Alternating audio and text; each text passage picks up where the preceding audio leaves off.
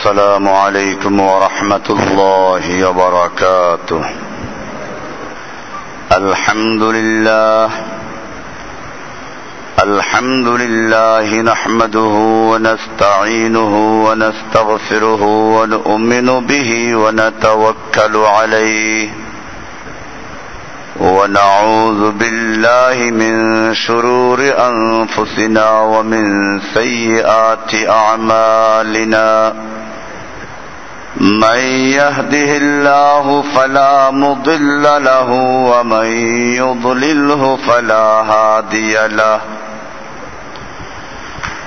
وأشهد أن لا إله إلا الله وحده لا شريك له وأشهد أن محمدا عبده ورسوله صلى الله تعالى عليه وعلى آله وأصحابه أجمعين أما بعد فأعوذ بالله من الشيطان الرجيم بسم الله الرحمن الرحيم سبحان الذي أسرى بعبده ليلا من المسجد الحرام إلى المسجد الأقصى الذي باركنا حوله لنريه من آياتنا إنه هو السميع البصير আল্লাহ সুবহানাহু ওয়া তাআলার মহান দরবারে লাখো শুকরিয়া জ্ঞাপন করছি, যিনি আমাদেরকে অদ্য 27 জুন 2011, 24শে রজব 1431 হিজরি রোজ সোমবার বাদ এশা হাতেমবাগ জামে মসজিদে শবে মেরাজ উপলক্ষে আয়োজিত এই মাহফিলে আসার এবং বসার তৌফিক এনায়েত করেছেন, এজন্য বলি আলহামদুলিল্লাহ। মূলত মেরাজের আলোচনা একটা বিশেষ কারণে, আল্লাহ সুবহানাহু ওয়া তাআলা আমাদের প্রিয় রাসূল সাল্লাল্লাহু আলাইহি ওয়াসাল্লামকে এমন একটা সফর করালেন যেটা একদিকে দুনিয়ার সমস্ত বিজ্ঞানীদেরকে, দুনিয়ার সমস্ত জ্ঞানী লোকদেরকে, ঐতিহাসিক লোকদেরকে এবং যারা বিবেকবান লোক তাদেরকে আল্লাহ সুবহানাহু ওয়া তাআলা চিন্তার জন্য, গবেষণা করার জন্য এই সফর করিয়েছিলেন। এটার সাথে মুসলিম জাতির অনেক গুরুত্বপূর্ণ আকীদা জড়িত। মূলত সে বিষয়গুলোকে স্পষ্ট করার জন্যই আমাদের আজকের আয়োজন। মেরাজের দুইটা অংশ, একটা হচ্ছে মসজিদুল হারাম থেকে বাইতুল মুকাদ্দাস পর্যন্ত আল্লাহর রাসূল সাল্লাল্লাহু আলাইহি ওয়াসাল্লাম যে সফর করেছেন, এটাকে কোরআনের ভাষায় বলা হয়েছে ইসরা। আর বাইতুল মুকাদ্দাসের থেকে ঊর্ধ্ব আকাশে যে সফর করেছেন ওটার নাম হচ্ছে মেরাজ। এজন্য কোরআনুল কারীমের সূরা বনি ইসরাঈলের 1 নম্বর আয়াতে আল্লাহ সুবহানাহু ওয়া তাআলা ইরশাদ করেন, সুবহানাল্লাযী আসরা বিআবদিহি লাইলাম মিনাল মসজিদিল হারাম ইলাল মসজিদিল আকসা। সুবহানা শব্দটা ব্যবহার করা হয় আশ্চর্য কিছু বুঝাবার জন্য। মেরাজ এটা নবীদের মুজিজার মধ্যে আমাদের নবীর একটা সর্বশ্রেষ্ঠ মুজিজা। অনেকে এটাকে অস্বীকার করতে পারে, সেজন্য আল্লাহ সুবহানাহু ওয়া তাআলা শুরুতেই বলেছেন সুবহানা, মহাপবিত্র, যিনি সমস্ত দোষ ত্রুটি, সব রকমের দুর্বলতা থেকে মুক্ত, সে আল্লাহ সুবহানাহু ওয়া তাআলার পবিত্রতা ঘোষণা করছি। আল্লাযী আসরা বিআবদিহি, যিনি রাতের বেলায় ভ্রমণ করিয়েছেন। আসরা, ইসরা মানে হচ্ছে রাতের শেষ দিকে ভ্রমণ করা। এজন্য বলেছি যে মক্কা থেকে বাইতুল মুকাদ্দাস পর্যন্ত যে সফরটা, এটার নাম কি? ইসরা। এটার নাম কি? ইসরা। আর ওখান থেকে ঊর্ধ্বাকাশে যেটা, ওটার নাম হচ্ছে, ওটা আমরা ওখানে আসলে মেরাজের ব্যাখ্যা করব ইনশাআল্লাহ। ইসরা শব্দের অর্থ হচ্ছে রাত্রিবেলায় ভ্রমণ করা। আসরা, যিনি রাতের বেলায় ভ্রমণ করিয়েছেন, বিআবদিহি, নিজের বান্দাকে। আব্দ এখানে আল্লাহ রব্বুল আলামিন বিনবিহি বলেন নাই, বিরাসুলিহি বলেন নাই, কি বলেছেন? বিআবদিহি। মেরাজের এই ঘটনা আল্লাহর নবীর জীবনের সবচেয়ে মর্যাদা সম্পন্ন ঘটনা। এটা বয়ান করতে গিয়ে আল্লাহ রাব্বুল আলামিন বিআবদিহি শব্দ যোগ করেছেন, উল্লেখ করেছেন। এতে বোঝা যায় বান্দার জন্য, মাখলুকের জন্য আল্লাহর কাছে যত মর্যাদা হতে পারে তার মধ্যে সবচেয়ে গুরুত্বপূর্ণ এবং সবচেয়ে মূল্যবান স্তর হচ্ছে আল্লাহর গোলাম হয়ে যাওয়া। এজন্য এখানে বিআবদিহি শব্দ উল্লেখ করেছেন। বিআবদিহি লাইলাম মিনাল মসজিদিল হারাম ইলাল মসজিদিল আকসা। লাইলাম শব্দটা আরবিতে নাকেরা বলা হয় কিছু অংশ বুঝাবার জন্য। বুঝা গেল এই মেরাজের এত বিশাল ঘটনার মধ্যে আল্লাহ রাব্বুল আলামিন পূর্ণ রাত্র ব্যবহার করেন না, রাতের কিছু অংশ। রাতে কেন মেরাজ হলো? শবে আমদ পর দাহদারে ইশকে বাজা, শবে আমদ কারে সাজে ইশকে বাজা। দুনিয়ার মানুষের নিয়ম হলো যদি তার প্রেমিকের সাথে, আপনজনের সাথে খাসভাবে কথা বলতে হয়, মিলতে হয়, রাতের বেলায় মিলে। আল্লাহ রাব্বুল আলামিন তার প্রিয় হাবিবকেও সেজন্য দুনিয়ার হিসাবে আল্লাহর নবীকে রাতের বেলায় মেরাজে আহ্বান করেছেন। সুবহানাল্লাযী আসরা বিআবদিহি লাইলাম মিনাল মসজিদিল হারাম ইলাল মসজিদিল আকসা। মসজিদুল হারাম থেকে মসজিদুল আকসা পর্যন্ত যিনি ভ্রমণ করালেন, মক্কা শরীফের খানায় কাবার চতুর্দিকে যে বিশাল মসজিদ, এটার নাম হচ্ছে মসজিদুল হারাম। হারাম শব্দের দুইটা অর্থ, এক হচ্ছে হারাম মানে সংরক্ষিত এলাকা, আর একটা হচ্ছে হারাম মানে নিষিদ্ধ এলাকা। সংরক্ষিত আর নিষিদ্ধ প্রায় কাছাকাছি। আর একটা আছে হারাম শব্দের অর্থ সম্মানিত। সবটাই প্রযোজ্য মক্কার জন্য। সম্মানিত স্পষ্ট এটা, আর একটা হচ্ছে সংরক্ষিত বা নিষিদ্ধ এলাকা। এটা এজন্য যে হারামের সীমানার মধ্যে কাউকে হত্যা করা জায়েজ নেই। কোরআনের স্পষ্ট আয়াত, ওয়ামান দাখালাহু কানা আমিনা, যেই ব্যক্তি মক্কার হারামের সীমানার মধ্যে প্রবেশ করলো, কানা আমিনা, তার জান এবং মালের সে নিরাপত্তা লাভ করলো। তার জান মালার ক্ষতি কেউ করতে পারবে না। এই জন্য হারাম বলা হয় ওটাকে। আমাদের বাঙালি হাজিরা হজ করতে গিয়ে চিন্তা করে মক্কা শরীফকে হারাম বললো, কি চরম অন্যায় করলো, মক্কা শরীফকে বললো হারাম। এই জন্য তারা একটা শব্দ হরম শরীফ, কি বলে? হরম শরীফ। মানে হারাম বলতে, এই হরম টরম বলতে কিচ্ছু নাই ইসলামে। সুবহানাল্লাযী আসরা বিআবদিহি লাইলাম মিনাল মসজিদিল হারাম। মসজিদুল হারামের থেকে যিনি সায়ের করালেন, ভ্রমণ করালেন, ইলাল মসজিদিল আকসা, মসজিদে আকসা পর্যন্ত। আল্লাযী বারাকনা হাওলাহু লিনুরিয়াহু মিন আয়াতিনা, যেই মসজিদের আশপাশে আমি বরকত রেখে দিয়েছি যাতে আমি তাকে দেখাতে পারি আমার নিদর্শন সমূহ। দেখাবার জন্য আমি ভ্রমণ করালাম। ইন্নাহু হুয়াস সামিউল বাসীর, নিশ্চয় আল্লাহ তাআলা সব কিছু শুনেন এবং দেখেন। মেরাজ সম্পর্কীয় আলোচনা। মেরাজ কখন হয়েছিল? মুহাদ্দিসিন এবং ঐতিহাসিকদের মধ্যে যে অনেক মতামত রয়েছে। এজন্য এটা নিশ্চিত যে আল্লাহ সুবহানাহু ওয়া তাআলা এর মাধ্যমে একটা গুরুত্বপূর্ণ শিক্ষা আল্লাহ রাসূলকে দিবেন, প্রশিক্ষণ দিবেন। কেউ বলেছেন কানাল ইসরাউ ফিস সানাতিল্লাতি আকরামাহুল্লাহু ফিহা বিন্নবুওয়াতি। ইমাম তাবারী রাহমাতুল্লাহ আলাইহি বলেন মেরাজ হয়েছিল আল্লাহর রাসূল সাল্লাল্লাহু আলাইহি সাল্লামের নবুয়ত যে বছর লাভ করেছেন ওই বছরই। ওয়াকিলা কানা বাদাল মাবআসি বিখামসি সিনিনা।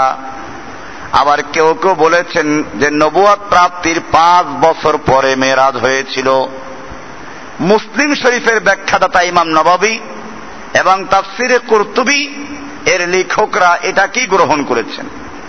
ওয়াকিলা কানা লাইলাতাস সাবি ওয়াল 20 মিন শাহরি রজব সানাতা 10 মিনান নবুওয়াতে।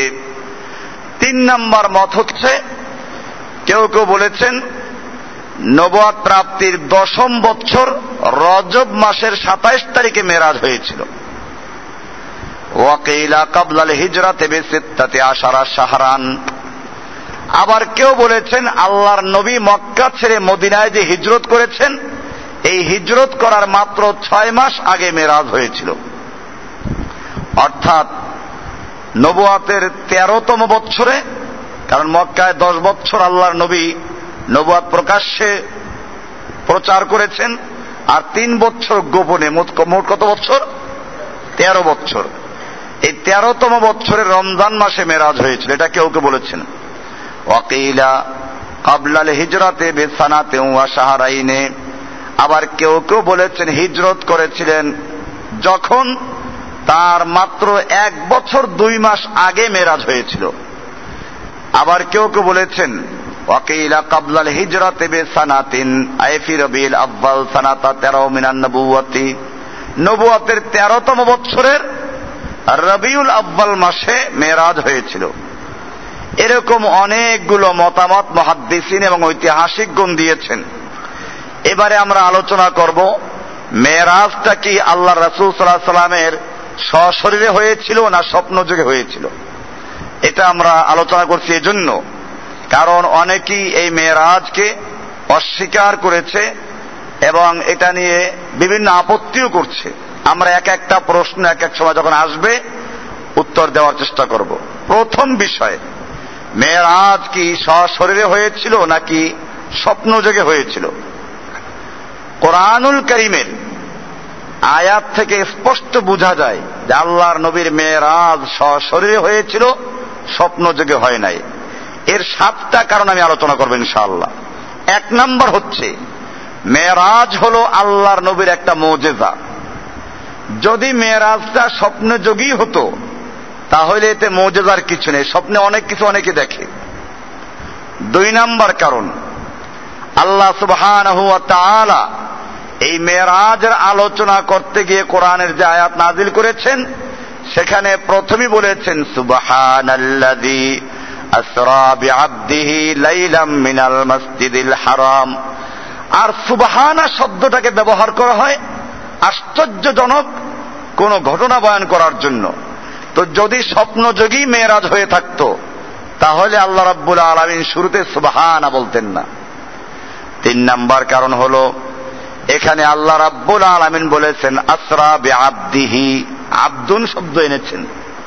স্বপ্নযোগে হলে তো আব্দুন হয় না, রুহুটা হলো। আব্দুন বলা হয় একটা মানুষ গোলাম হয়, কাকে বলে গোলাম?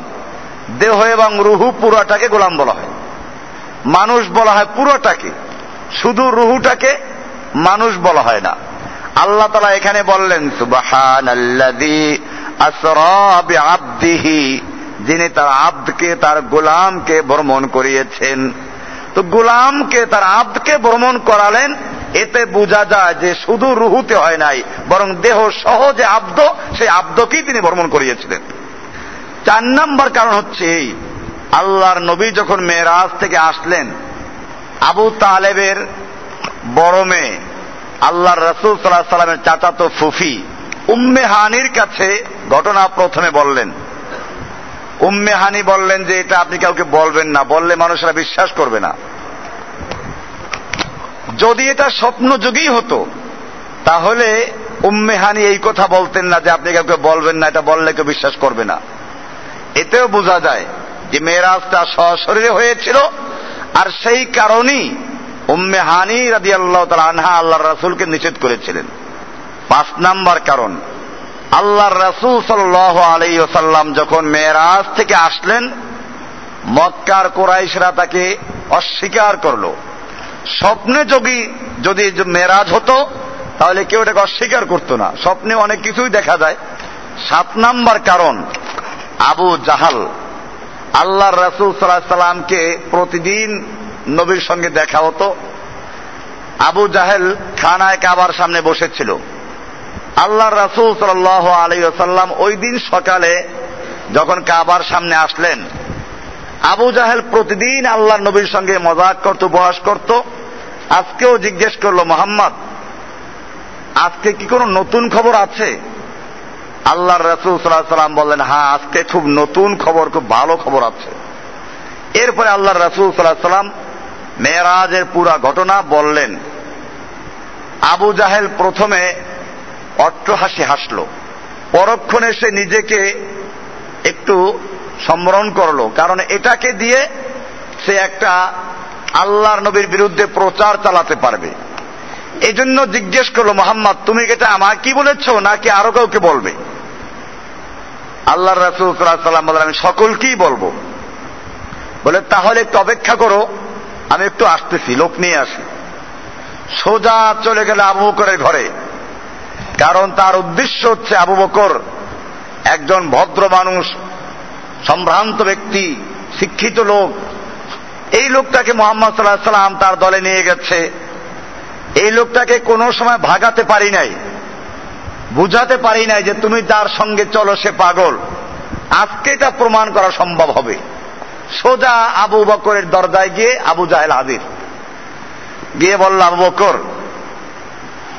তুমি কি শুনেছ তুমি যার সঙ্গে চলো সে কি বলছে? সে আজকের এই রাতে এখান থেকে বাইতুল মুকাদ্দাস পর্যন্ত, আর সেখান থেকে আর সে আজিম পর্যন্ত সফর করে আবার রাতের বেলায় ফিরে এসেছে।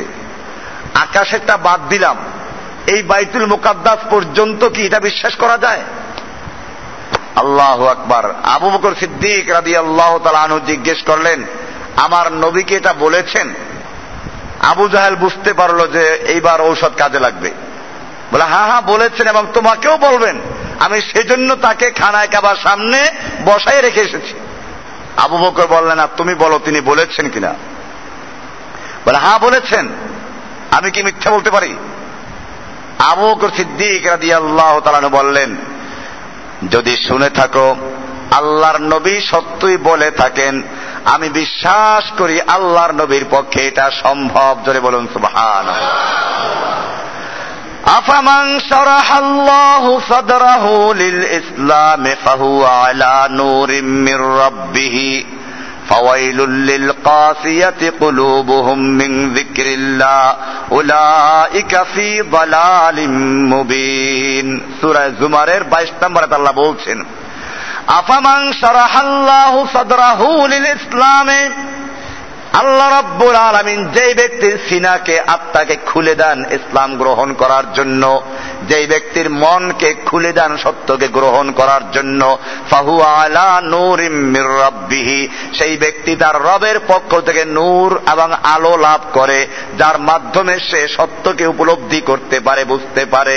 ফাওয়াইলুল লিল কাসিয়াতি কুলুবুহুম মিন যিকরিল্লাহ, ধ্বংস তো ওই লোকদের জন্য যারা আল্লাহর সমস্ত নিদর্শন দেখা সত্ত্বেও, বোঝা সত্ত্বেও তারা আল্লাহকে বুঝতে পারে না, আল্লাহর নিদর্শনগুলোকে গ্রহণ করতে পারে না, যাদের অন্তর শক্ত, যাদের অন্তর আল্লাহর জিকিরকে গ্রহণ করে না। উলাইকা ফি দালালিম মুবিন, ওই লোকগুলো স্থায়ী গোমরাহির মধ্যে থাকে, স্পষ্ট গোমরাহির মধ্যে থাকে, ওদেরকে কেউ হেদায়েত করতে পারে না। আবু বকর সিদ্দিক রাদিয়াল্লাহু তাআলা আনহু স্পষ্টভাবে গ্রহণ করলেন। আল্লাহ আরো বলেছেন সূরা আনআমের 125 নম্বর আয়াতে, ফামান ইউরিদিল্লাহু আইয়াহদিয়াহু, আল্লাহ রাব্বুল আলামিন যেই ব্যক্তিকে হেদায়েত দিতে চান, যেই ব্যক্তিকে আল্লাহ হেদায়েত দিতে চান, ইয়াশরাহ সাদরাহু লিল ইসলামে, আল্লাহ রাব্বুল আলামিন তার সিনাটাকে, তার অন্তরটাকে ইসলামের জন্য খুলে দেন, প্রশস্ত করে দেন। ওয়া মাই ইউরিদ আইয়ুদিল্লাহু, আর যেই ব্যক্তি আল্লাহ রাব্বুল আলামিন যেই ব্যক্তিকে গোমরা হতে দেন, যে গোমরা হতে চায় আল্লাহ গোমরা হতে দেন, ইয়াজাল সাদরাহু দাইয়াকান হারাজান, আল্লাহ তার সিনাটাকে সংকীর্ণ করে দেন, সে সত্যকে গ্রহণ করতে পারে না। আবু জাহেল গ্রহণ করতে পারে নাই, আবু বকর সঙ্গে সঙ্গে বললেন, আরে আমি তো এর চেয়ে আরো বেশিও বিশ্বাস করি জিব্রাইল সেই লক্ষ লক্ষ কোটি মাইল থেকে ওহী নিয়ে মুহূর্তের মধ্যে চলে আসেন, এইটা যদি বিশ্বাস করতে পারি আল্লাহর রাসূল সাল্লাল্লাহু আলাইহি ওয়াসাল্লাম মেরাজ করেছেন, এটা বিশ্বাস করতে অসুবিধা কি আমার? এজন্য আল্লাহর পক্ষ থেকে আবু বকরকে তাকে সিদ্দিক উপাধি দেওয়া হলো, সিদ্দিক, যিনি অত্যন্ত সত্যবাদী এবং সত্যায়নকারী। এজন্য বলেছিলাম যে মেরাজ যদি সশরীরে না হয়ে স্বপ্ন যোগে হতো তাহলে আবু জাহেলের অস্বীকার করার কোনো কারণ ছিল না। আর আবু বকর সিদ্দিক এটাকে স্বীকার করে মেনে নিয়ে সিদ্দিক উপাধি লাভ করার কোনো কারণও ছিল না। এজন্য মেরাজ হয়েছিল সশরীরে। এবারে মেরাজের সূচনা, আল্লাহর রাসূল সাল্লাল্লাহু আলাইহি সাল্লামের কোথা থেকে মেরাজ হয়েছিল এটা নিয়ে বর্তমানে ইন্টারনেটে একজনে লিখেছে যে আল্লাহর নবী সাল্লাল্লাহু আলাইহি সাল্লাম উম্মে হানির ঘরের থেকে মেরাজে গিয়েছিলেন। তো উম্মে হানি একজন মহিলা, তার ঘরে আল্লাহর রাসূল সাল্লাল্লাহু আলাইহি সাল্লাম কেন গেলেন এ নিয়ে আল্লাহর রাসূল সাল্লাল্লাহু আলাইহি সাল্লামের মহান চরিত্র সম্পর্কে সে আঘাত করতে চেয়েছে। এজন্য আমাদের মনে রাখতে হবে বিষয়টা আমরা স্পষ্ট করব। একটা হচ্ছে উম্মে হানি আবু তালেবের মেয়ে, আল্লাহর রাসূল সাল্লাল্লাহু আলাইহি সাল্লাম লালিত পালিত হয়েছেন কার ঘরে? আবু তালেবের ঘরে। 8 বছর বয়সের থেকে আল্লাহর রাসূল সাল্লাল্লাহু আলাইহি সাল্লাম আবু তালেবের ঘরেই লালিত পালিত হয়েছেন। সুতরাং আবু তালেবের বড় মেয়ে, আলীর বড় বোন, আল্লাহর রাসূল সাল্লাল্লাহু আলাইহি সাল্লামের সবসময় দেখাশোনা করেছেন, সেই হিসেবে মুরব্বী ছিল। আল্লাহর রাসূল সাল্লাল্লাহু আলাইহি সাল্লাম সেখান থেকে মেরাজ করেছেন বলে কিছু কিছু হাদিসে বলা আছে। আর এটাকে কেন্দ্র করেই ওদের আপত্তি।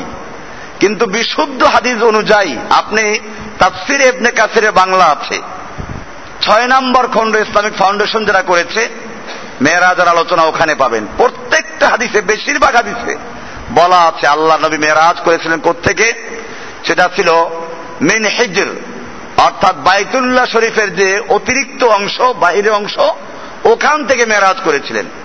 কোন কোন রিওয়ায়াতে আছে আল্লাহর রাসূল সাল্লাল্লাহু আলাইহি ওয়াসাল্লাম, যেমন এক রিওয়ায়াতে আছে এরকম, বাইনা আনা ফিল মাসজিদিল হারামি ফিল হিজরি ইনদাল বাইতে, আমি বাইতুল্লাহর কাছে হিজর অর্থাৎ হাতিম বলা হয় যেটাকে, ওখানে অবস্থান করছিলাম, ওখান থেকে আমাকে নিয়ে যাওয়া হয় বাইতুল্লাহর সামনে জমজমের কাছে।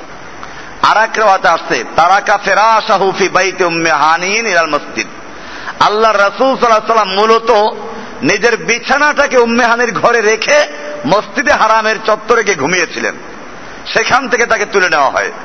ফালাম্মা কানা ফিল হিজরি ইনদাল বাইতে, বাইতুল্লাহর কাছে হিজরের কাছে যখন ছিলেন ওখান থেকে 2জন ফেরেশতা এসে আল্লাহ রাসূলকে নিয়ে যায়।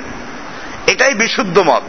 তাহলে এখানে উম্মে হানির ঘরে থাকার রেওয়ায়তটাই সহি না, ছিলেন হিজরের কাছে।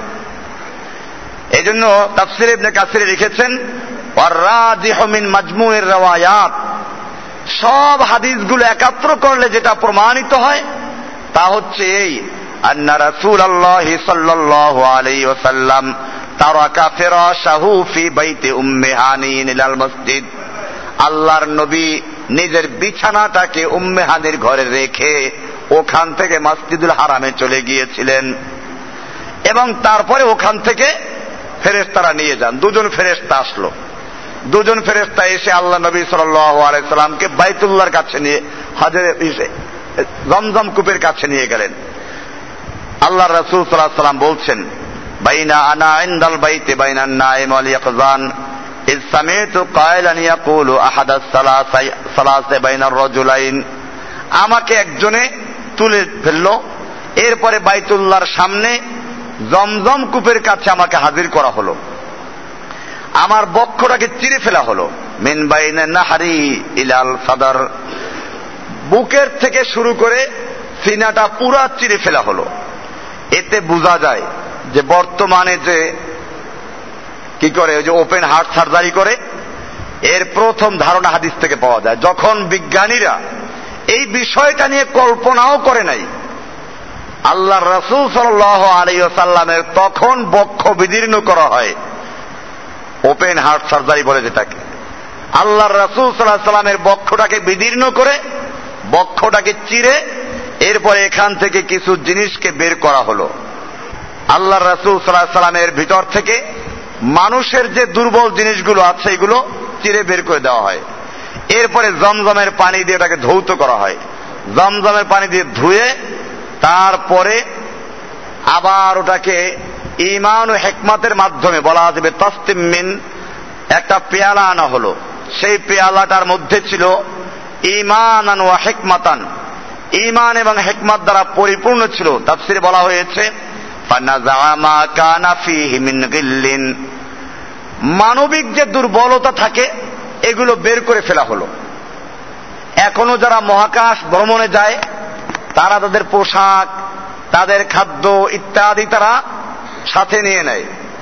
ঠিক আল্লাহ রাব্বুল আলামিনও তার প্রিয় নবীকে যখন মেরাজের জন্য ডাকার চিন্তা ভাবনা করলেন, আগের থেকে তার বক্ষ বিদীর্ণ করে যত দুর্বল জিনিসগুলো সব বের করে দিলেন। ওয়া মালাহু ইলমান ওয়া হিলমান ওয়া ঈমানাও ওয়া ইয়াকিনা ওয়া ইসলামা। এরপরে ইলম, হিলম, ইলম মানে জ্ঞান, হিলম মানে ধৈর্য এবং সহনশীলতা, ওয়া ঈমানান আল্লাহর উপর ঈমান আস্থা, ওয়া ইয়াকিনান বিশ্বাস, ওয়া সালামান শান্তি, এই সব দিয়ে পরিপূর্ণ করে দেওয়া হলো। এরপরে আল্লাহর রাসূল সাল্লাল্লাহু আলাইহি ওয়াসাল্লাম বলছেন, এরপরে আমার সামনে একটা প্রাণী আনা হলো, বোরাক, যার নাম হলো বোরাক। ফাওকাল হিমার ওয়া দুনাল বাগাল, এটার আকৃতিটা ছিল গাধার চেয়ে একটু বড়, খচ্চরের চেয়ে একটু ছোট। এই বোরাক আনা হলো। ওয়া হুকুম জিবরাইল কো ইউনে শেতাব, বোরাকে এক জান্নাত সে কর ইন্তেখাব, জান্নাতের থেকে একটা বাহনের ব্যবস্থা করা হলো, বোরাক আনা হলো। বোরাক শব্দের অর্থই হচ্ছে বিদ্যুৎ, বারকুন বিজলিকে বলা হয়। আর বোরাক মানে হচ্ছে বিদ্যুতের গতিতে যে চলে তাকে বলে কি, এই জন্য এখন মানুষের বাসের নাম দেয় বোরাক, মানে দ্রুতগামী বাস। বোরাক আনা হলো। আল্লাহ রাসূল সাল্লাল্লাহু আলাইহি ওয়াসাল্লাম বলছেন এটার গতি ছিল কেমন, খতওয়াহা ইনদা মুনতাহা তারফিহি, দৃষ্টির সীমা যে পর্যন্ত যায় সেই পর্যন্ত সে যায় এক কদমে। জোরে বলুন সুবহানাল্লাহ।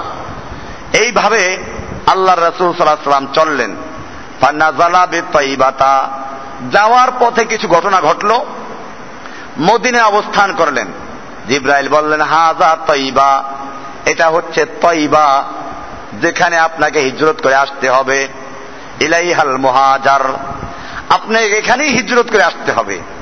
এরপরে তুরে সাইনা, সিনাই পর্বত, যেখানে মুসা আলাইহিস সালাম আল্লাহর সঙ্গে কথা বলেছিলেন, তাওরাত নাজিল হলো। আল্লাহর রাসূল সাল্লাল্লাহু আলাইহি সাল্লামকে জিবরাইল বলেন এখানে দুই রাকাত নামাজ পড়েন, সেখানেও গেলেন। এরপরে বাইতুল লাহাম, আর এক জায়গায় বলেন এখানে নামুন, দুই রাকাত নামাজ পড়ুন। আল্লাহর রাসূল দুই রাকাত নামাজ পড়লেন। বলেন এটা হচ্ছে ওই জায়গা যেখানে ঈসা আলাইহিস সালাম জন্মগ্রহণ করেছিলেন। এইভাবে আল্লাহর রাসূল সাল্লাল্লাহু আলাইহি সাল্লাম পথ অতিক্রম করছিলেন। পথ অতিক্রম করার সময় কিছু ঘটনা ঘটল। তাফসীর ইবনে কাসিরে হাদিসগুলো আসছে যে যখন নাকি বোরাকে তোলা হচ্ছিল, বোরাকে তখন নড়াচড়া করছিল। ফাকান্নাহা আমাররাত জামবাহা, বোরাক তার লেজ নড়াচড়া করছিল, অহংকার অহংকার ভাব করছিল। ফাকাল লাহু জিবরাইল, জিবরাইল বোরাককে উদ্দেশ্য করে বললেন মাহিয়া বোরাক, বোরাক থেমে যাও। ফাওয়াল্লাহি ইন্না রাকবাকা মিসলাহু, জেনে রাখো তোমার পিঠে এখন যিনি আরোহণ করছেন তার মতো আর কোন আরোহী, কোন সওয়ারি, কোন আরোহণ, কোন বাহনের উপরে চড়বে না। ওয়াসার রাসূলুল্লাহি সাল্লাল্লাহু আলাইহি ওয়াসাল্লাম, এরপরে বোরাকে চলতে আরম্ভ করলেন। ফাইযা হুয়া বিআজুজিন আলা জানিবিত তারিক, রাস্তায় চলছেন, হঠাৎ দেখলেন রাস্তার এক পাশে একজন বুড়ি বসে আছে। আল্লাহর রাসূল সাল্লাল্লাহু আলাইহি ওয়াসাল্লাম জিজ্ঞেস করলেন, জিব্রাইল এই বুড়ি আবার কে? ক্বালা সির ইয়া মুহাম্মদ। জিব্রাইল বললেন, আগে চলুন, সামনে চলতে থাকুন। ক্বালা ফাসারা মা শা আল্লাহু আন ইয়াসিরা। এরপরে আরো অনেকক্ষণ চললেন। ফাইদা শাইউন ইয়াদউহু মুতানাহিয়ান আনিত তরিকে। দেখা গেল আরেকটা জিনিস যে রাস্তার এক কিনারায় সে আল্লাহর রাসূলকে আহ্বান করছে, হালুম্মা ইয়া মুহাম্মদ, হে মুহাম্মদ আমার কাছে আসো। ফাকাল লাহু জিব্রাইল সির ইয়া মুহাম্মদ। জিব্রাইল বললেন, হে মুহাম্মদ সাল্লাল্লাহু আলাইহি ওয়াসাল্লাম সামনে বারণ অতিক্রম করুন, ওর কথায় সাড়া দিবেন না। ফাসারা মা শা আল্লাহু আন ইয়াসিরা। আল্লাহর রাসূল সাল্লাল্লাহু আলাইহি ওয়াসাল্লাম চলতে লাগলেন। ক্বালা ফালাকিয়াহু খালকুম মিনাল খালকি। চলতে চলতে আরো অনেক দূরে গিয়ে একদল মাখলুক দেখা গেল, মানুষ দেখা গেল। ফাকালু আসসালামু আলাইকা ইয়া আউয়ালা, আসসালামু আলাইকা ইয়া আখির, আসসালামু আলাইকা ইয়া হাশির। ওই লোকগুলো আল্লাহর নবীকে সালাম দিলে এই কথাগুলো বলে, আসসালামু আলাইকা ইয়া আউয়াল, হে প্রথম ব্যক্তি, হে শেষ ব্যক্তি, হে হাশির, যাকে কেন্দ্র করে কিয়ামতে লোক জড়ো করা হবে, তাকে সালাম। فقال له جبرائيل اردد السلام يا محمد। এবারে জিব্রাইল বললেন যে মুহাম্মদ সাল্লাল্লাহু আলাইহি ওয়াসাল্লাম আপনি এই লোকগুলোর সালামের জবাব দিন, উত্তর দিন। فرد السلام, আল্লাহর রাসূল সালামের জবাব দিলেন। ثم لقيه الثانيه। এরপরে এরকম ভাবে আরেকটা দলের সঙ্গে সাক্ষাৎ হলো, আরেকটা দলের সঙ্গে, তিনটা দল এরকম দেখা গেল। حتى انتهى الى بيت المقدس। বাইতুল মাকদিস পর্যন্ত এভাবে সফর করলেন। ফারাদা আলাইহিল মা ওয়াল খামর ওয়াল লাবান। ওইখানে যাওয়ার পরে আল্লাহ নবীর সামনে পানি, মদ এবং দুধ, এই তিনটা পাত্র রাখা হলো। ফাতানাওয়ালা রাসূলুল্লাহ সাল্লাল্লাহু আলাইহি ওয়াসাল্লাম আল লাবান। আল্লাহর রাসূল সাল্লাল্লাহু আলাইহি ওয়াসাল্লাম এখানে দুধ গ্রহণ করলেন, মদের পেয়ালাও হাত দিলেন না, পানিও নিলেন না, দুধের পেয়ালায় হাত দিলেন। ফাকাল লাহু জিব্রাইল আসাবতাল ফিতরাতা। জিব্রাইল বলল, আপনি সঠিক কাজটাই করেছেন। ওয়ালাউ শারিবতাল মা, যদি আপনি পানি নিতেন, লাগারাক্তা ওয়াগারাকাত উম্মাতুকা, আপনিও ডুবে যেতেন, আপনার উম্মতরাও ডুবে যেত। ওয়ালাউ শারিবতাল খামার, আর যদি মদ পান করতেন, লাগাওয়াইতা ওয়া লাগাওয়াত উম্মাতুকা, আপনিও গোমরা হয়ে যেতেন, আপনার উম্মতরাও পথভ্রষ্ট হয়ে যেত। সুম্মা বুইসা লাহু আদম। এরপরে ব্যাখ্যা দিলেন, ওই যে কিছু লোক দেখলেন, আম্মাল আজুজুল্লাতি রাআইতা আলা জানিবিত তরিকে, ওই যে বুড়ি আপনি দেখলেন রাস্তার পাশে একজন বুড়ি।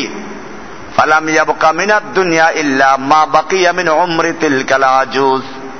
এটা আপনাকে দেখানো হলো ওই বুড়ির মরতে যে কয়দিন বাকি আছে, যতটুকু বয়স আছে, দুনিয়াটা কিয়ামত হওয়ার আগ পর্যন্ত ওই পরিমাণ সময় বাকি আছে। ওয়াম্মাল্লাযী আরাদা আন তামিলা ইলাইহি, আর যেই ব্যক্তি আপনাকে দাওয়াত দিল, ডাকতেছিল, আহ্বান করছিল তার কাছে যাওয়ার জন্য, ফাযাকা আদুবুল্লাহি ইবলিস, ওটা হলো আল্লাহর দুশমন ইবলিস। আরাদা আন তামিলা ইলাইহি, সে ইচ্ছে করেছিল যে আপনি যেন তার দিকে আকৃষ্ট হয়ে যান, এজন্য সে একটু আপনার সময় নষ্ট করতে পারলেও চেষ্টা করেছে। ওয়া আম্মাল্লাযীনা সাল্লামু আলাইকা, আর যেই লোকগুলো আপনাকে সালাম করেছিল, তিনটা গ্রুপ, তিনটা জায়গায়, ফা ইব্রাহিম ওয়া মূসা ওয়া ঈসা আলাইহিস সালাতু ওয়াস সালাম। প্রথম ব্যক্তি ছিলেন ইব্রাহিম আলাইহিস সালাম, দ্বিতীয় দলটা ছিল মূসার নেতৃত্বে, আর তৃতীয় দলটা ছিল ঈসা আলাইহিস সালামের নেতৃত্বে। এভাবে আছে। আল্লাহর রাসূল সাল্লাল্লাহু আলাইহি ওয়াসাল্লাম আরেকদিকে বলছেন যে আরো অনেকগুলো বিষয় আছে এখানে।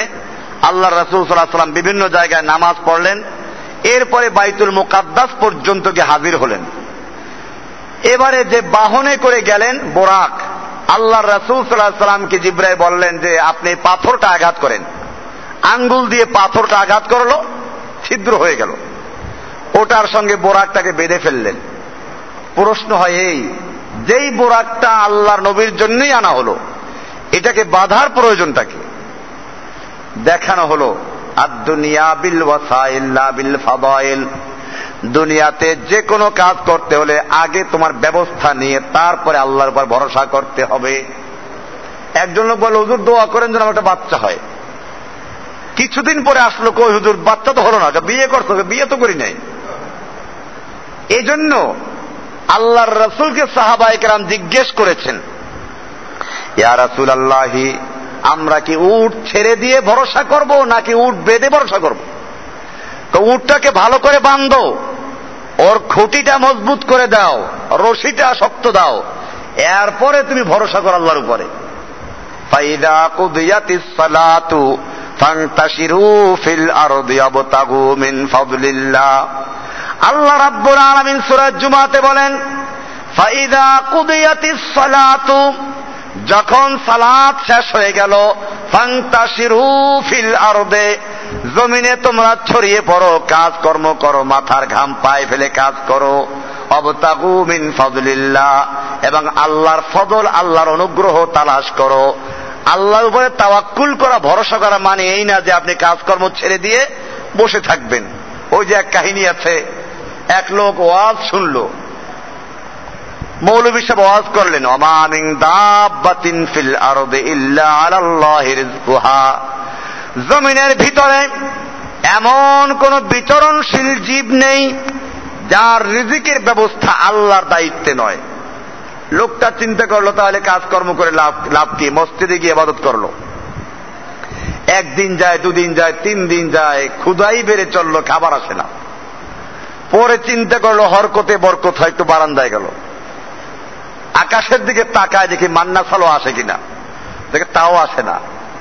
শেষ পর্যন্ত দেখলো একজন লোক আসলো, ব্যাগের ভিতর থেকে রুটি বের করে খাচ্ছে আর এক কোনায় বসে, ওর দিকে তাকায়ও না, তাকাইলে না দেওয়ার প্রশ্ন। লোকটা চিন্তা করলো আর একটা হরকত করি, এবারে গলা খাঁকা দিল। এবারে মুসাফের লোকটা তাকালো, একটা লোক দেখলো যে ক্ষুধার্ত বলে মনে হচ্ছে, কাছে গিয়ে দুটো রুটি দিল, এক গ্লাস পানি দিল, লোকটা খাইলো। এবারে চিন্তা করলো যে হুজুর অস্ত্র ঠিকই করেছিল, ব্যাখ্যাটা ঠিক মতো করে নাই। আল্লাহ তাআলা রিজিক দেওয়ার মালিক, এটা ঠিক, তবে কাজকর্ম করে 3 দিন মসজিদে থাকতে হবে, এরপরে বারান্দায় আসতে হবে, এরপরে একটা গলা খাকার মারতে হবে, তারপরে 2টা রুটি এক গ্লাস পানি পাওয়া যাবে। তো বিষয়টা হচ্ছে এই, আল্লাহর নবী সাল্লাল্লাহু আলাইহি ওয়াসাল্লাম এখানে বোরাকটাকে বাঁধলেন, বোরাকটাকে বেঁধে এরপরে মসজিদে ঢুকলেন। মসজিদে যাওয়ার পরে এখানে সব নবীদের রূহগুলোকে একত্র করা হয়েছিল। এখানে নবীদের সাথে একটা বড় সম্মেলন হবে। আল্লাহ রাব্বুল আলামিন সব নবীদের ইমামতি করাইছেন আমাদের প্রিয় নবী মুহাম্মদ সাল্লাল্লাহু আলাইহি ওয়াসাল্লামকে দিয়ে, সেটার বর্ণনা হাদিসে আছে।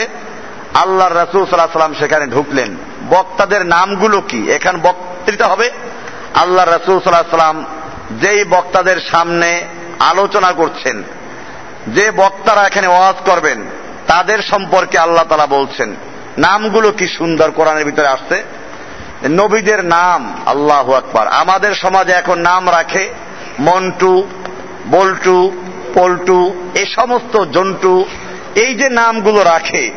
আল্লাহ রাব্বুল আলামিন ওই মাহফিলে যেই নবীদেরকে একাত্র করেছেন, তাদের নামগুলো কোরআনে সুন্দর করে আল্লাহ তাআলা বলেছেন।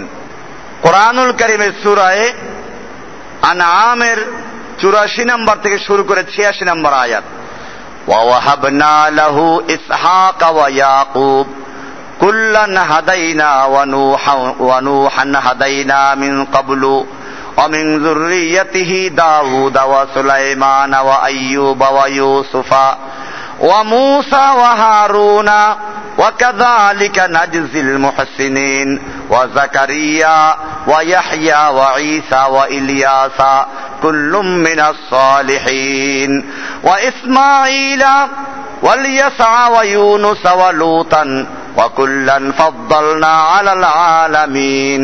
কুরআনুল কারীমে সুন্দর করে আল্লাহ তাআলা বলছেন এই নবীদের নামগুলো। নবীদের মাহফিলে আল্লাহর রাসূল সাল্লাল্লাহু আলাইহি ওয়াসাল্লাম এবারে হাজির হলেন। ইমামতি করবেন কি, আল্লাহু আকবার। সব নবীরা জড়ো হয়ে আছেন। এবারে জিব্রাইল আলাইহিসসালাম আল্লাহর রাসূল সাল্লাল্লাহু আলাইহি ওয়াসাল্লামের হাত ধরে সামনে নিয়ে দাঁড় করাইলেন। আল্লাহর রাসূল সাল্লাল্লাহু আলাইহি ওয়াসাল্লাম ইমামতি করলেন। এরপরে নবীদের বক্তব্য শুরু হলো আল্লাহর প্রশংসামূলক বক্তব্য। সুম্মা লাকিয়া আরওয়াহাল আম্বিয়া, সমস্ত নবীদের রূহগুলো একত্র হলো। এবারে বক্তব্য শুরু করলেন এই সুন্দর সুন্দর বক্তারা। আদম আলাইহিস সালাম বক্তব্য রাখছেন, আলহামদুলিল্লাহিল্লাযী খলাকানি বিয়াদিহি ওয়া আসকানানি ফিল জান্নাতি ওয়া আসজাদা লিয়াল মালায়েকাতা ওয়া জাআলানি নাবিয়্যা। সমস্ত প্রশংসা কেবলমাত্র সেই আল্লাহর জন্য যিনি আমাকে নিজ হাতে সৃষ্টি করেছেন। প্রত্যেক নবী তার নিজের যে বৈশিষ্ট্যটা, নিজের শ্রেষ্ঠত্ব, নিজের প্রতি আল্লাহর যে অনুগ্রহ, এটা পেশ করতে লাগলেন।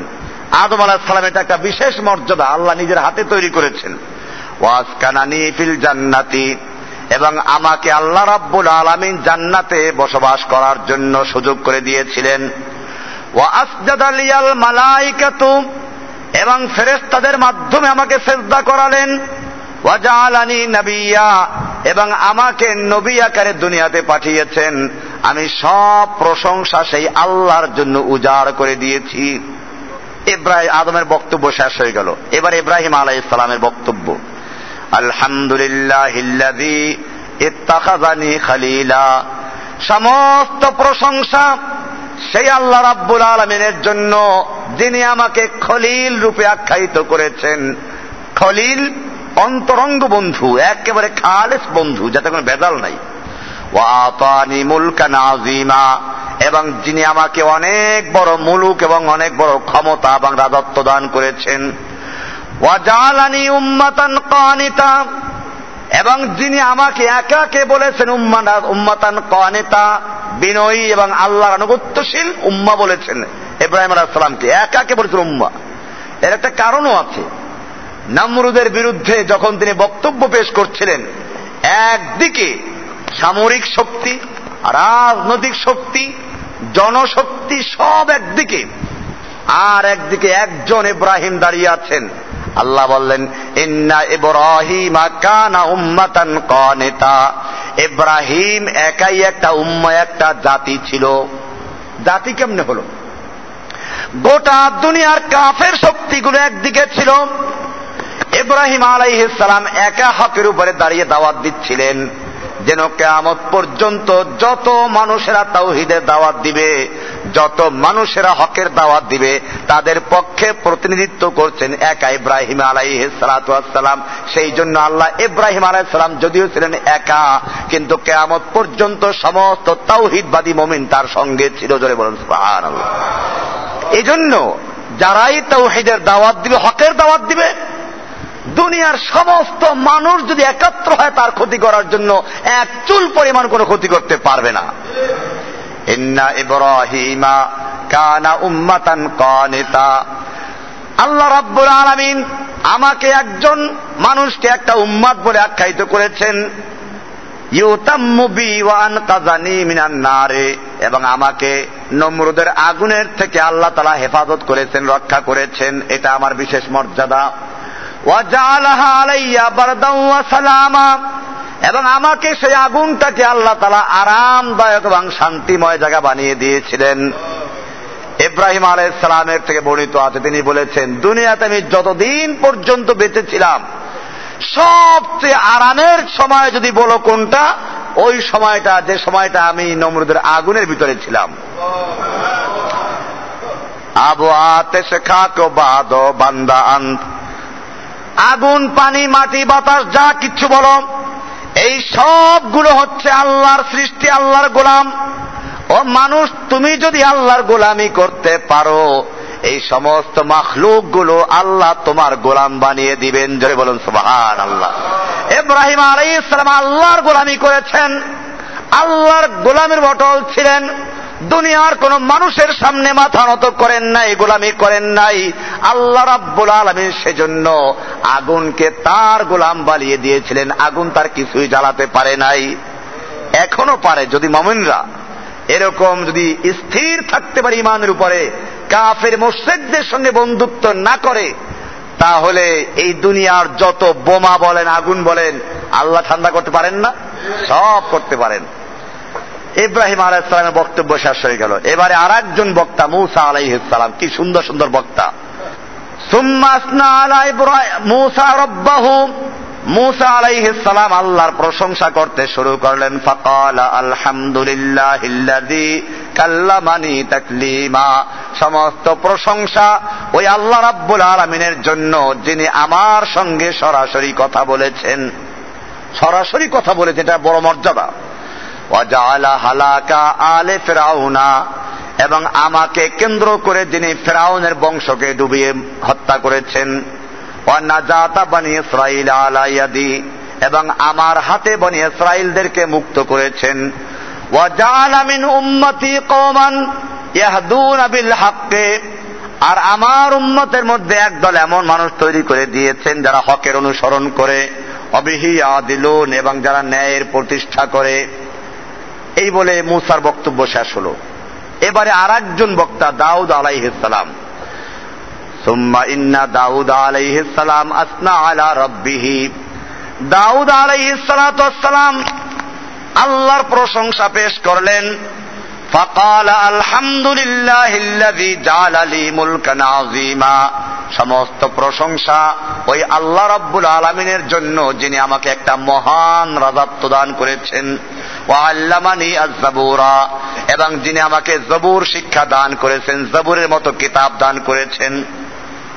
ওয়া আলানা লিয়াল হাদিদ, এবং যিনি আমার জন্য লোহাকে নরম করে দিয়েছেন। এটা ওনার বিশেষ মর্যাদা ছিল। পৃথিবীর ইতিহাসে সর্বপ্রথম লোহার বর্ম তৈরি করেছেন হযরত দাউদ আলাইহিস সালাতু ওয়াসসালাম। লোহাটা হাতে নিলে মোমের মতো গলে যেত। অস্ত্র তৈরি করতেন, দাও বডি আরো যা কিছু সব তৈরি করেছেন। ওয়া আলানা লিয়াল হাদিদ, আমার জন্য যিনি লোহাটাকে নরম করে দিয়েছেন। ওয়া সাখখারা লিয়াল জিবাল, এবং যিনি আমার জন্য পাহাড় পর্বতগুলোকে অধীনস্থ করে দিয়েছেন। পাহাড় পর্বত ওনার কথা মতো চলতো। ইউসাব্বিহনা ওয়াত তাইরু, আমার অনুসরণ করে দিয়েছিল এবং পাখি গুলোকে আল্লাহ তাআলা তার অধীনস্থ করে দিয়েছিলেন। ওয়া আতানিয়াল হিকমাতা, এবং আমাকে হিকমা দান করেছিলেন, কৌশল বা শিক্ষা দান করেছিলেন, জ্ঞান দান করেছিলেন। আফাসলাল খিতাব, এবং ফাসতুল খিতাব, ফাসতুল খিতাব মানে হচ্ছে অল্প কথায় ব্যাপক অর্থ বুঝায়, স্পষ্ট সংক্ষিপ্ত বহুল অর্থ প্রকাশ করে এমন কথাকে বলা হয় কি ফাসতুল খিতাব। আল্লাহ তাআলা ওনাকে এই বাণী দান করেছিলেন। এবারে সুলাইমান আলাইহিস সালাম আর একজন নবী, তিনি দাঁড়ালেন। সুম্মা ইন্না সুলাইমান আলাইহিস সালাম আসনা আলা রাব্বিহি, সুলাইমান আলাইহিস সালাতু ওয়াসসালাম দাঁড়িয়ে আল্লাহ সুবহানাহু ওয়া তাআলার প্রশংসা পেশ করছেন। ফাকালা আলহামদুলিল্লাহিল্লাযী সাখখারা লিয়ার রিয়াহ, যে আল্লাহ তাআলা আমার জন্য বাতাসকে আমার অধীনস্থ করে দিয়েছেন। বাতাসে তখ্ত চালাতেন, যেদিকে হুকুম করতেন সেদিকে চলে যেত। সাখখারা লিয়াল রিয়াহা, বাতাসকে আমার অধীনস্থ করে দিয়েছেন। ওয়া সাখখারা লিয়াশ শায়াতিন, এবং সমস্ত জিন শয়তানগুলোকে আমার অধীনস্থ করে দিয়েছেন। ইয়ামালুনা লিমা শাইতু মিন মাহারিব ওয়া তামাসিল, আমি যা কিছু তৈরি করতে চাই, বিভিন্ন মেহরাব, ঘর বাড়ি, পাহাড় কেটে পাথর কেটে, ওয়া তামাসিল, আরো যা কিছু আমি তৈরি করতে চাই, ওয়া জিফানিন, এবং নৌকা ইত্যাদি তৈরি করতে চায়, সবগুলো তারা তৈরি করতো। ওয়া কুদুরের রাসিয়াত, বড় বড় ড্যাগ ডেকচি তৈরি করতে হলে তা ওরা তৈরি করে দিত। এইভাবে সবগুলো তৈরি করলো। ওয়া আল্লামানি মানতিকাত তাইরে, আর যিনি আমাকে কথা পাখির ভাষা বোঝার ক্ষমতা দান করেছেন। সুলাইমান আলাইহিস সালাম পাখির ভাষাও বুঝতেন। ওয়া আতানি মিন কুল্লি শাইইন ফাদলা, আমাকে সব কিছু অতিরিক্ত দিয়েছেন, সবই যা প্রয়োজন তার চেয়ে বেশি দিয়েছেন। ওয়া সাখখারা লি জুনুদা শায়াতিন ওয়াল ইনসি ওয়াত তাইরি, আর আমার সৈনিকদের মধ্যে জিন, মানুষ এবং পাখি সব দিয়েছেন, সবাই আমার আনুগত্য করে। আফাদদালানি আলা কাসীরিম মিন ইবাদিহিল মুমিনিন, এবং আমাকে আল্লাহর অনেক মুমিন বান্দাদের উপরে মর্যাদা দান করেছেন। ওয়া আতানি মুলকান আযীমান লা ইয়ামবাগি লিআহাদিন মিন বাদি, আমাকে এমন মহান রাজত্ব দান করেছেন যেটা আমার পরে আর কাউকে আল্লাহ তাআলা দান করবেন না। ওয়াজআলা মুলকি মুলকান তাইয়িবান, এবং আমার রাজত্বকে একটা পবিত্রতম রাজত্ব দান করেছেন। লাইসা ফিহি হিসাবুন, যার মধ্যে কোনো হিসাব নিকাশের কোনো বালাই নাই। যে যা পারবে সে সব ব্যবহার করবে, তার যা প্রয়োজন সব পাবে, অভাব বলতে কিচ্ছু নাই। আল্লাহ তাআলা এখনো দিতে পারেন। মুমিনরা যদি সত্যিকার অর্থে খেলাফত কায়েম করতে পারে, দুনিয়ার মানুষেরা যদি ঠিকমতো আল্লাহর হুকুম মানে, আল্লাহ তাআলা কোরআনে ওয়াদা করেছেন লানাজ্জালনা আলাইহিম বারাকাতিম মিনাস সামায়ে, আসমান থেকে আমি বরকত নাযিল করে তোমাদের সমস্ত অভাবগুলো দূর করতে পারি। জোরে বলুন সুবহানাল্লাহ। এবার ঈসা আলাইহিস সালাম দাঁড়ালেন। সুম্মা ইন্না ঈসা আসনা আলা রাব্বিহি আযজা ওয়া জাল্লা, ঈসা আলাইহিস সালাতু ওয়াস সালাম এবারে আল্লাহর প্রশংসা পেশ করতে শুরু করলেন। ঈসা আলাইহিস সালাম কি বললেন? ক্বালা আলহামদুলিল্লাহিল্লাযী জালানি কালিমাতুহু, সমস্ত প্রশংসা ওই আল্লাহ রাব্বুল আলামিনের জন্য যিনি আমাকে তার কালিমা কুন শব্দ দিয়ে তৈরি করেছেন, বিনা বাপে আমাকে তৈরি করেছেন। ওয়াজালা মাসালি কামাসালি আদম, আমার দৃষ্টান্তটা আদমের মতোই। খালাকাহু মিন তুরাবিন, যাকে আল্লাহ তাআলা মাটি দিয়ে সৃষ্টি করে তারপরে বলেছেন সুম্মা ক্বালা লাহু কুন ফায়াকুন, আল্লাহ তাআলা বললেন কুন হয়ে যাও, ফায়াকুন অতবার হয়ে গেছে। আমাকেও সেই কুন শব্দ দিয়ে তৈরি করেছেন। ওয়া আল্লামানি আল কিতাবা ওয়াল হিকমাতা ওয়াত তাওরাতা ওয়াল ইনজিলা, আর সমস্ত প্রশংসা আল্লাহর জন্য যিনি আমাকে কিতাব শিক্ষা দান করেছেন, ওয়াল হিকমাতা এবং হিকমা দান করেছেন, আর তাওরাত তাওরাত শিক্ষা দান করেছেন, ওয়াল ইনজিলা ইনজিলের ইলম দান করেছেন। ওয়া জালানি উখলাকু মিনাত তিন কাহায়াতিত তাইরে, আর আল্লাহ আমাকে একটা বিশেষ মুজিজা দান করেছেন, তা ছিল এই আমি মাটি দিয়ে পাখির মতো একটা তৈরি করতাম।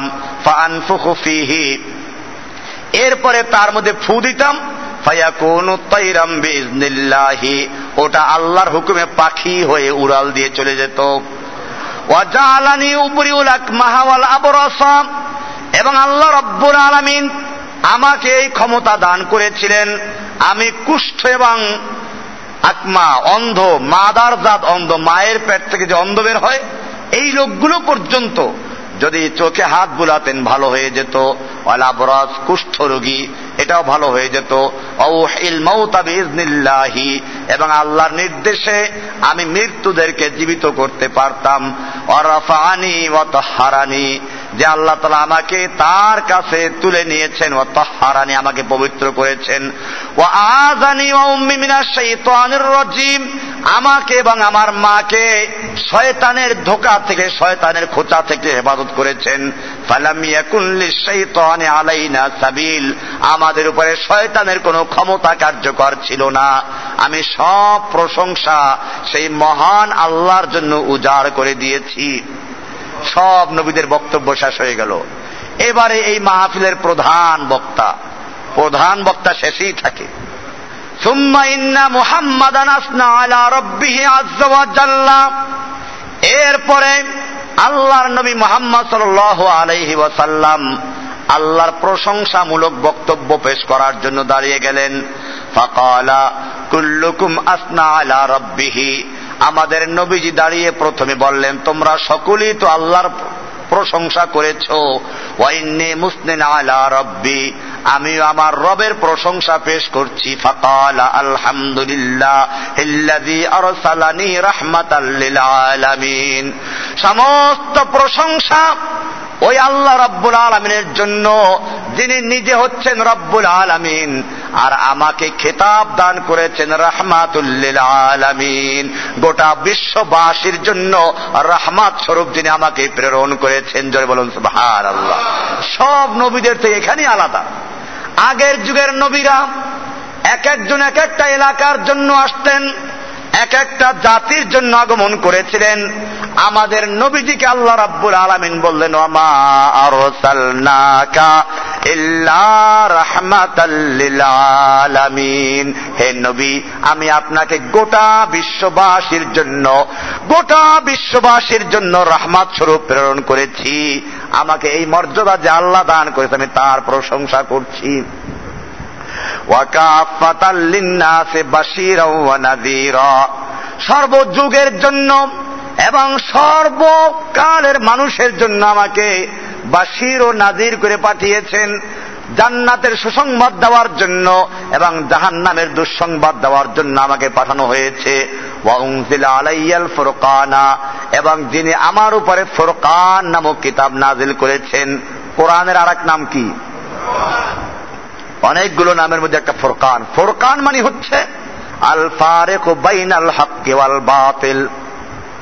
ফুরকান হলো এমন কিতাব, যেই কিতাব সত্য এবং মিথ্যার মধ্যে আলাদা করে দেয়। কোরআন দিয়ে যারা কথা বলে তারা সত্য কথা বলে, ওমান ক্বালা বিহি সাদাকা, কোরআন অনুযায়ী যে কথা বলে সে সত্য কথা বলে, ওমান হাকামা বিহি আদালা, কোরআন দিয়ে যে বিচার করে সে ন্যায় বিচার করে। এইরকম ভাবে আমাকে ফুরকান দেওয়া হয়েছে, ফিহি বায়ানুন লিকুল্লি শাইইন, যার মধ্যে সব কিছুর আলোচনা রয়েছে। ওয়া জাআলা উম্মতি খায়রা উম্মাতিন উখরিজাত লিন-নাস, আর আমি প্রশংসা করছি ওই আল্লাহ তাআলার জন্য যিনি আমার উম্মতকে সমস্ত উম্মতের মধ্যে সর্বশ্রেষ্ঠ উম্মত বলে আখ্যায়িত করেছেন। ওয়া জাআলা উম্মতি উম্মাতান ওয়াসাতা, আর আমার উম্মতকে যিনি একটা মধ্যমপন্থী উম্মত করে সৃষ্টি করেছেন। খ্রিস্টানদের মধ্যে একেবারে শিথিলতা আছে, ইহুদির মধ্যে কঠোরতা আছে। ইহুদিদের শরীয়ত ছিল কঠিন আর খ্রিস্টানদের শরীয়ত ছিল একেবারে শিথিল। এর মাঝামাঝি আমাদেরটা, একেবারে কঠোর না, একেবারে আবার সহজ না। এজন্য বলা হয়েছে ওয়া জাআলা উম্মতি ওয়াসাতান ওয়াসাতান, কোরআনে আছে আয়াতে, ওয়া কাযালিকা জাআলনাকুম উম্মাতান ওয়াসাতাল লিতাকুনু শুহাদা আলান নাস, আমি তোমাদেরকে মধ্যমপন্থী উম্মত করে সৃষ্টি করেছি যাতে করে কিয়ামতের মাঠে তোমরা মানুষের জন্য সাক্ষী হতে পারো। এই উম্মত সাক্ষী হবে কিয়ামতের মাঠে। ওয়া জাআলা উম্মতি হুমুল আউয়ালুনা ওয়া হুমুল আখিরুন, আরো প্রশংসা পেশ করছি সে আল্লাহর জন্য যিনি আমাদের উম্মতকে, আমার উম্মতদেরকে সর্বশেষ পর্যায়ে দুনিয়াতে পাঠিয়েছেন, কিন্তু কিয়ামতের মাঠে আমার উম্মতের হিসাব নিকাশ আগে হয়ে আমার উম্মতকে সর্বপ্রথম জান্নাতে প্রবেশ করানো হবে। জোরে বলুন সুবহানাল্লাহ। ওয়া শারাহা লি সাদরি, আমি আরো প্রশংসা করছি সে আল্লাহ তাআলার যে আল্লাহ তাআলা আমার সিনাকে খুলে দিয়েছেন। শারাহাল্লাহু সাদরা, আলাম নাশরাহ লাকা সাদরাক, আমার সিনাকে উন্মুক্ত করে দিয়েছেন, খুলে দিয়েছেন, সত্য জিনিসকে গ্রহণ করার মতো আমাকে ব্যবস্থা করে দিয়েছেন। অওয়াদানি বিজরাক অওয়াদান আনকা বিজরাক, আর ক্ষতিকর সমস্ত বস্তু, দুর্বল সমস্ত জিনিসকে আমার থেকে দূর করে দিয়েছেন। ওয়ারাফালি যিকরি, এবং আমার মর্যাদাকে যিনি সবচেয়ে উচ্চ স্থান দান করেছেন। ওয়া জাআলানি ফাতিহাও ওয়া খাতিমা, আমাকে যিনি সর্বশেষ দুনিয়াতে পাঠিয়েছেন আবার সর্বপ্রথম আমাকে সৃষ্টি করেছেন, আমি তার প্রশংসা করছি। এইটা বলার পরে ইব্রাহিম আলাইহিস সালাম স্পিকার, তিনি বললেন বিহাযা আফদালুকুম মুহাম্মদ। এই বক্তব্যের মধ্যেই পরিষ্কার হয়ে গেল যে এই বৈশিষ্ট্যের কারণেই মুহাম্মদ সাল্লাল্লাহু আলাইহি ওয়াসাল্লাম তোমাদের মধ্যে সর্বশ্রেষ্ঠ ব্যক্তি। জোরে বলুন সুবহানাল্লাহ। এই পর্যন্ত এক পর্ব শেষ হয়ে গেল। সুম্মা উতিতু বিল মেরাজ, এরপরে আমার সামনে মেরাজ আনা হলো। এই মেরাজ আসলো, মেরাজ আনা হলো। মেরাজ মানে হচ্ছে সিঁড়ি, ধাপ বিশিষ্ট, পা দিয়ে দিয়ে উঠা যায় এমন জিনিসকে বলা হয় মেরাজ, যা দিয়ে উপরে চড়া যায়। এখন সিঁড়ি বিভিন্ন রকম হতে পারে, বিল্ডিং এ চড়ার সিঁড়ি, লিফট হতে পারে, আবার উপরে উঠে প্লেন দিয়েও তো উপরে উঠে। এখন মেরাজ যে কিরকম ছিল এটা আল্লাহ ভালো জানে। আমরা বুঝলাম মেরাজ, আল্লাহ রাসূল সাল্লাল্লাহু আলাইহি ওয়াসাল্লাম বলছেন মেরাজ হলো আল্লাযী কানা তারুজু আলাইহি আরওয়াহু বনি আদম। মেরাজ হলো এমন এক জিনিস যার মাধ্যমে বনি আদমের রুহগুলোকে আকাশের দিকে তুলে নেওয়া হয়। নেককার লোকদের রুহটা এই মেরাজে করেই নেওয়া হয়, উপরে আল্লাহর দরবারে নেওয়া হয়। এই মেরাজ এত সুন্দর, আল্লাহ আল্লাহ রাসূল বলছেন ফালাম ইয়ারাল খালায়েক আহসানা মিনাল মেরাজ, মেরাজের চেয়ে সুন্দর কোন সৃষ্টি কোন মাখলুক কোনদিন দেখে না এত সুন্দর। মা রাআইতুল মাইয়িত হিনা ইয়াশুক্কু বাসারাহু তামিহান ইলাস সামাই, তোমরা কি দেখো না মৃত্যু ব্যক্তি যখন মৃত্যুর সময় ঘুনিয়ে আসে তো ঘনার তারা কি করে উপরের দিকে তাকায়? বলেন যে ফাইন্নামা ইয়াশুক্কু বাসারাহু তামিহান ইলাস সামাই, তারা আকাশের দিকে নজর দেয়। আজাবাহু বিল মেরাজ, ওই মেরাজ তখন দেখতে পায়, সেজন্য তারা এইরকম ভাবে উপরের দিকে তাকায়। ক্বালা ফাসাইতু আনা ওয়া জিব্রাইলু, আমি আর জিব্রাইল সেই মেরাজে আরোহণ করলাম। ফাইযা আনা বিমালিকিন, আমি দেখলাম সে মালাক ফেরেশতা। ইয়াকালু লাহু ইসমাঈল, যেই ব্যক্তির নাম হলো ইসমাঈল। অহুয়া সাহিবুস সামাঈদ দুনিয়া, এই লোকটা হলো প্রথম আসমানের দায়িত্বে নিয়োজিত আছেন। ওয়াবাইনা ইয়াদাইহি 70 আলফা মালাকিন, আর তার সামনে রয়েছে 70,000 ফেরেশতা।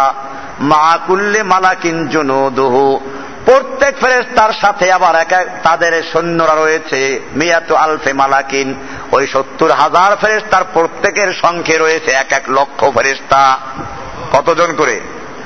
100,000 ফেরেশতা করে আছে। আল্লাহ তাআলা বলছেন ওয়ামা ইয়ালামু জুনুদা রাব্বিহি ইল্লা হুয়া, আল্লাহর সৈনিকদের সংখ্যা যে কত বেশি এটা আল্লাহ ছাড়া আর কেউ বলতে পারেন না। এক আসমানের প্রথম আসমানের যে দায়িত্বে আছেন তার সামনে 70,000 ফেরেশতা, আর ওই 70,000 প্রত্যেকের সাথে আছে 100,000 ফেরেশতা। আকাশের দিকে চললেন। তাফসীরে এসেছে দুনিয়ার থেকে প্রথম আসমান পর্যন্ত আল্লাহর রাসূল যে সফর করলেন এর দূরত্ব হলো 500 বছরের রাস্তা। জোরে বলুন সুবহানাল্লাহ। 500 বছর, আবার কেমন 500 বছর? অনেকে আছে বিজ্ঞানীরা, আমরা চাঁদে গেলাম, অমুক তমুক জায়গায় গেলাম, তো আমরা তো কই হিন্দুরা যাকে বলে ভগবান, খ্রিস্টান যাকে বলে ঈশ্বর, মুসলিম যাকে বলে আল্লাহ, কারো দেখা তো পাইলাম না। তোমরা গেছো কোন পর্যন্ত? 500 বছরের রাস্তা হলো প্রথম আসমান পর্যন্ত। আর সেই 500 বছর কিসের হিসাবে? বোরাকটাই ছিল বিদ্যুতের গতিতে। তার মানুষের সবচেয়ে দ্রুত হিসাব করার জন্য যেটা বলে তা হলো বিদ্যুতের গতি। 1 সেকেন্ডে কত? 1,86,000 মাইল 1 সেকেন্ডে যদি হয়, এটা তো বোরাকের গতি। আর মেরাজের গতি তার চেয়ে বেশি, রফরফের গতি এর চেয়ে বেশি। তো তুমি কোন পর্যন্ত গেছো? এই 500 বছরের রাস্তার তুলনায় তুমি যা গিয়েছো ওটা 1 মিনিটের রাস্তাও না। ওইখানে গিয়ে তালাশ করছো। এজন্য বুঝতে হবে, এক লোক বউয়ের সাথে রাগ করে ঘরের থেকে বারান্দা গিয়ে শুয়ে আছে, বিদেশ চলে যাবে, আর দেশ থাকবে না। ওইখানে গিয়ে বলে, হায় এতক্ষণ কোথায় ছিলাম, এখন কোথায় আসলাম। বউ গিয়ে কয়, বুঝছি আর তোমার বিদেশ যাওয়া লাগবে, আসো। এতক্ষণ কোথায় ছিল, এখন কোথায় গেছো, মাত্র বারান্দায় গিয়ে কোথায় চলে গেছে। এই জন্য বুঝতে হবে, এরাও এই চাঁদে গেল বা মঙ্গল গ্রহ পর্যন্ত তালাশ করলো, এরপরেই বলল আল্লাহর তো দেখা নাই। আল্লাহর সৃষ্টি সম্পর্কে ধারণা আছে।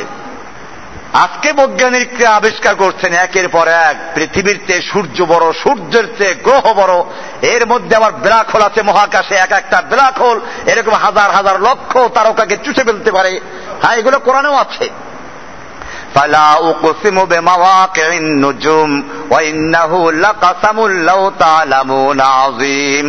আল্লাহ রাব্বুল আলামিন বলেন, আমি ওই সমস্ত গহ্বর, বড় বড় গহ্বরগুলোর কসম করে বলছি যেইখানে তারকা সমূহ ধ্বংস হয়ে যায়, নিমজ্জিত হয়ে যায়। তো তোমরা যেগুলো এখন গবেষণা করে বের করছো, এটা কোরআনুল কারিমে আল্লাহ তাআলা 1400 বছর আগেই জানিয়েছেন, যখন বিজ্ঞানের কিছু আবিষ্কার হয় নাই। বিজ্ঞানীরা এখন আবিষ্কার করছে না চন্দ্র, সূর্য, পৃথিবী, চন্দ্র সবই ঘুরে। আগে বিজ্ঞানীরা বলতো না, সূর্য, পৃথিবী সূর্যের চারদিকে ঘুরে। আর এখন বিজ্ঞানীরা কি বলছেন? আগে কোরআনের ভুল ধরতো এরা, তাসলিমা নাসরিন কোরআনে ভুল ধরেছে, আল্লাহ মিথ্যা বলে। নাউযুবিল্লাহ মিন যালিক। এই ইবলিস লিখেছে আল্লাহ মিথ্যা বলে, কারণ কোরআনে আছে, কোরআনে স্পষ্ট আছে, লাশামসু ইয়ামবাগি লাহা ওয়াল কামারা কাদ্দারনাহু মানাজিল, আমি চন্দ্রের জন্য কতগুলো কক্ষপথ নির্ধারণ করে দিয়েছি, চন্দ্র সেই পথে চলতে থাকে। লাশামসু ইয়ামবাগি লাহা আন তুদরিকাল কামার, সূর্যের ক্ষমতা নেই চন্দ্রকে ধরার, ওয়ালাল লাইলু সাবিকুন নাহার, আর রাতের ক্ষমতা নেই দিনকে অতিক্রম করার, ওয়াকুল্লুম ফি ফালাকিন ইয়াসবাহুন, চন্দ্র সূর্য গ্রহ নক্ষত্র সবগুলো নিজ নিজ কক্ষপথে চলতে থাকে। জোরে বলুন সুবহানাল্লাহ। সূরা ইয়াসিনের আয়াত কি সুন্দর করে আল্লাহ বলছেন, সব চলমান। এখন বর্তমানের বিজ্ঞানীরা স্বীকার করেছেন যে আসলে সবই ঘুরে। আল্লাহর কালাম, আল্লাহ রাব্বুল আলামিন কোরআনুল কারীমের মাধ্যমে প্রথমে মানুষকে জানিয়েছেন, বহু জগতের সন্ধান দিয়েছেন আল্লাহ। এজন্য আকাশ, মহাকাশ, অনেক বিজ্ঞানীরা বলে আকাশ বলতে কি মহাশূন্য, মহাশূন্য, শূন্যের শূন্য, এই আসমান বলতে কিছু অন্য কিছু নাই। কিন্তু কোরআন কি বলছে শুনুন, কোরআন বলছে সূরায়ে নাবার ১২ নম্বর আয়াত, আমি তোমাদের মাথার উপরে, তোমাদের উপরে 7টা কঠিন আসমানের স্তর রেখেছি। সূরা মুলুকের ৩ নম্বর আয়াতে আছে, আল্লাযী খালাকা সাবআ সামাওয়াতিন তিবাকা, ওই আল্লাহ রাব্বুল আলামিন যিনি আসমানটাকে 7টা স্তরে সৃষ্টি করেছেন। আলাম তারা, সূরা নূহের ১৫ নম্বর আয়াত আছে, আলাম তারাও কাইফা খালাকাল্লাহু সাবআ সামাওয়াতিন তিবাকা, মানুষ কি লক্ষ্য করছেন আমি কিরকম ভাবে 7টা আসমানকে তৈরি করে দিয়েছি। 7 আসমান, শুধু 7 আসমান আছে তা না, এই 7 আসমান কি কি দিয়ে তৈরি সেইগুলো পর্যন্ত তাফসীরে কিতাবে আছে। প্রত্যেকটা আসমান কি দিয়ে আল্লাহ তাআলা তৈরি করেছেন। আল্লাহু আকবার। আল্লাহ রাসূল সাল্লাল্লাহু আলাইহি ওয়াসাল্লাম হাদিসে সবগুলো পরিষ্কার করে দিয়েছেন। প্রথম আসমান সম্পর্কে 2 রকম রওয়ায়াত আছে। আল্লাহ রাসূল সাল্লাল্লাহু আলাইহি ওয়াসাল্লাম বলছেন, প্রথম আসমানটা মাউজুন মাকফুফুন, প্রথম আসমানটা হচ্ছে মাউজুন মাকফুফুন, পানি দিয়ে তৈরি, পানি। এজন্য পানি যখন দূরের থেকে দেখা যায় তখন কি দেখা যায়, নীল দেখা যায়। আমরা যখন প্লেনে চড়ি, সাগরের উপর দিয়ে যখন প্লেনগুলো যায় নিচে কি দেখা যায়, নীল দেখা যায়, নীল আকাশের মতোই দেখা যায়। এই জন্য প্রথম আসমান পানি দিয়ে তৈরি, বরফ হতে পারে। আর এক রেওয়াতে আসছে মিন জুজাদাতিন, কাচের তৈরি। প্রথম আসমানটা কাচের তৈরি। এই প্রথম আসমান পর্যন্ত গিয়ে আল্লাহ রাসূল সাল্লাল্লাহু আলাইহি ওয়াসাল্লাম থামলেন। এবারে জিবরাইল, প্রথম আসমানের দারোয়ান ইসমাইল নামক ফেরেশতাকে বললেন দরজা খোলো, ফাস্তাফতাহা।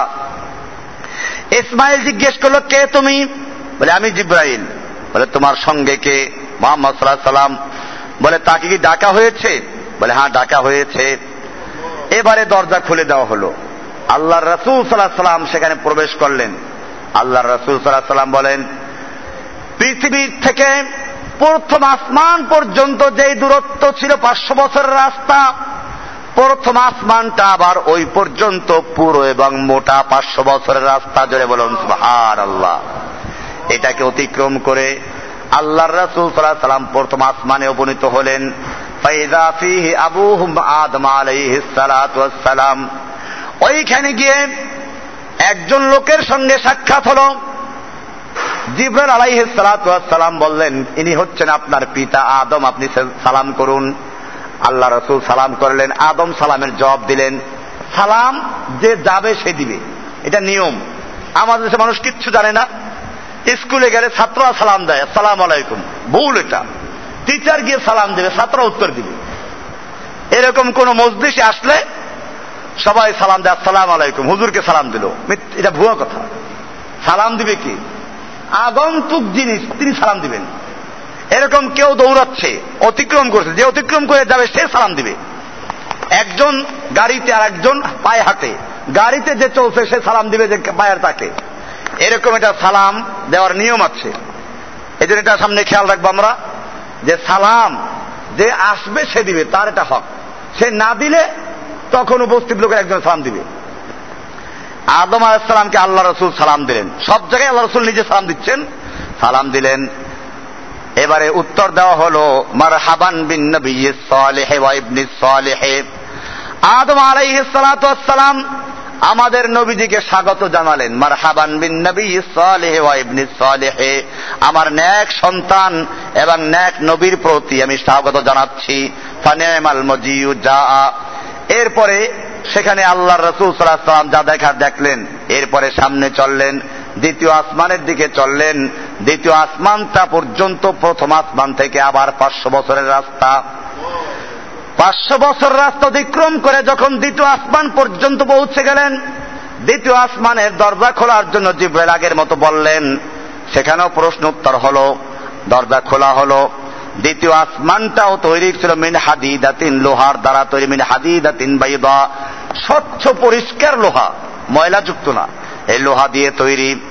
ফাইদা ফিহি ইয়াহইয়া ওয়া ঈসা আলাইহিস সালাতু ওয়াস সালাম, সেখানে গিয়ে দুইজন নবীর সঙ্গে সাক্ষাৎ হলো, ইয়াহইয়া এবং ঈসা আলাইহিস সালাতু ওয়াস সালাম। এরপরে মেরাজ আরো উপরে চড়তে লাগলো, আরো 500 বছর রাস্তা অতিক্রম করলো, তৃতীয় আসমান পর্যন্ত গিয়ে পৌঁছে গেল। তৃতীয় আসমানে গিয়ে আবার দরজা খোলার জন্য বলা হলো, দরজা খোলা হলো। আল্লাহর রাসূল সাল্লাল্লাহু আলাইহি সাল্লাম তৃতীয় আসমান ভেদ করে সামনে চললেন। এটা তৃতীয় আসমানটা তৈরি করা ছিল মিন নুহাসিন, হলুদ রঙের তামা দিয়ে তৈরি। তৃতীয় আসমানটাও সেই প্রত্যেকটা আসমানের মতো ফাঁকা এবং গ্যাপ ছিল, 500 বছরের রাস্তা। সেখানে গিয়ে দেখা গেল ইউসুফ আলাইহিস সালাতু ওয়াস সালামকে, ওয়ামাহু নাফারুম মিন কওমিহি, ইউসুফের সঙ্গে তার জাতির আরো কিছু লোকজন ছিল। আল্লাহর রাসূল সাল্লাল্লাহু আলাইহি ওয়াসাল্লাম এখান থেকে আরো ঊর্ধ্ব আকাশে চলতে লাগলেন, আরো 500 বছর রাস্তা অতিক্রম করে গিয়ে চতুর্থ আসমান পর্যন্ত পৌঁছে গেলেন। চতুর্থ আসমানটা তৈরি করা ছিল মিন ফিদ্দাতিন বাইদা, স্বচ্ছ পরিষ্কার সাদা রূপা দ্বারা তৈরি। এই আসমানটাও মোটা এবং পুরো হচ্ছে 500 বছরের রাস্তা। এটা অতিক্রম করে যখন তিনি উপরে গেলেন, সেখানে গিয়ে ইদ্রিস আলাইহিস সালামের সঙ্গে সাক্ষাৎ হলো, সালাম কালাম হলো। আল্লাহ তাআলা বলেন ওয়া রাফাহু মাকানান আলিয়া, ইদ্রিস আলাইহিস সালাতু ওয়াস সালামকে আল্লাহ তাআলা উঁচুতে নিয়ে গেছেন। আল্লাহ রাসূল এখান থেকে আবার সামনে চললেন, আরো ঊর্ধ্ব আকাশে চললেন। চলতে চলতে পঞ্চম আকাশে গিয়ে হাজির হলেন।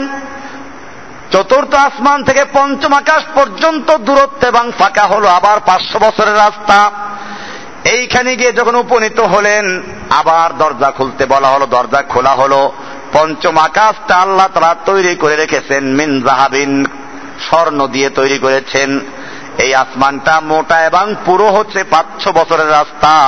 এটা অতিক্রম করে যখন উপরে চলে গেলেন, সেখানে হারুন আলাইহিস সালামের সাক্ষাৎ লাভ করলেন। হারুন আলাইহিস সালামের সঙ্গে সাক্ষাৎ হলো, কথাবার্তা হলো, সালাম কালাম হলো।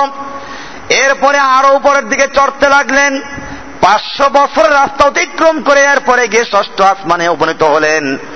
আল্লাহ তাআলা ষষ্ঠ নাম্বার আসমানটা তৈরি করেছেন মিন ইয়াকুতাতিন হামরা, লাল টকটকে ইয়াকুত পাথর দিয়ে তৈরি করেছেন। জোরে বলুন সুবহানাল্লাহ।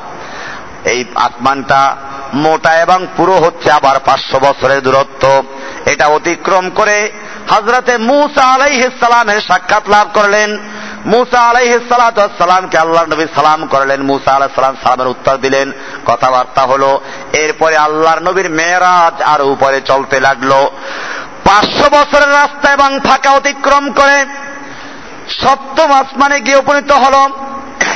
সপ্তম আসমানটা আল্লাহ তৈরি করেছেন মিন মারমারাতিন বাইদা, সাদা মরমর পাথর দিয়ে তৈরি করেছেন, মার্বেল পাথর দিয়ে তৈরি করেছেন। এই আসমানটা মোটা এবং পুরো হচ্ছে আবার 500 বছরের রাস্তা। এটা অতিক্রম করে ওইখানে গিয়ে উপনীত হলেন, দেখেন বিশাল একটা মসজিদ। এই মসজিদের নাম হচ্ছে মসজিদে বাইতুল মামুর। হযরত ইব্রাহিম আলাইহিস সালাতু ওয়াস সালাম এই মসজিদের দেয়ালের সঙ্গে হেলান দিয়ে বসে আছেন। জোরে বলুন সুবহানাল্লাহ।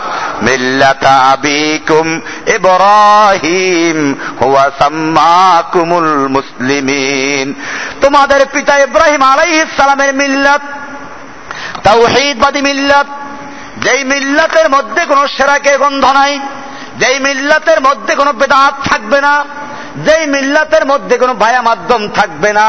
ইন্নী ওয়াজ্জাহতু ওয়াজহিয়া লিল্লাযী ফাতারাস সামাওয়াতি ওয়াল আরদা হানিফা ওয়া মা আনা মিনাল মুশরিকিন। জোরে বলুন সুবহানাল্লাহ।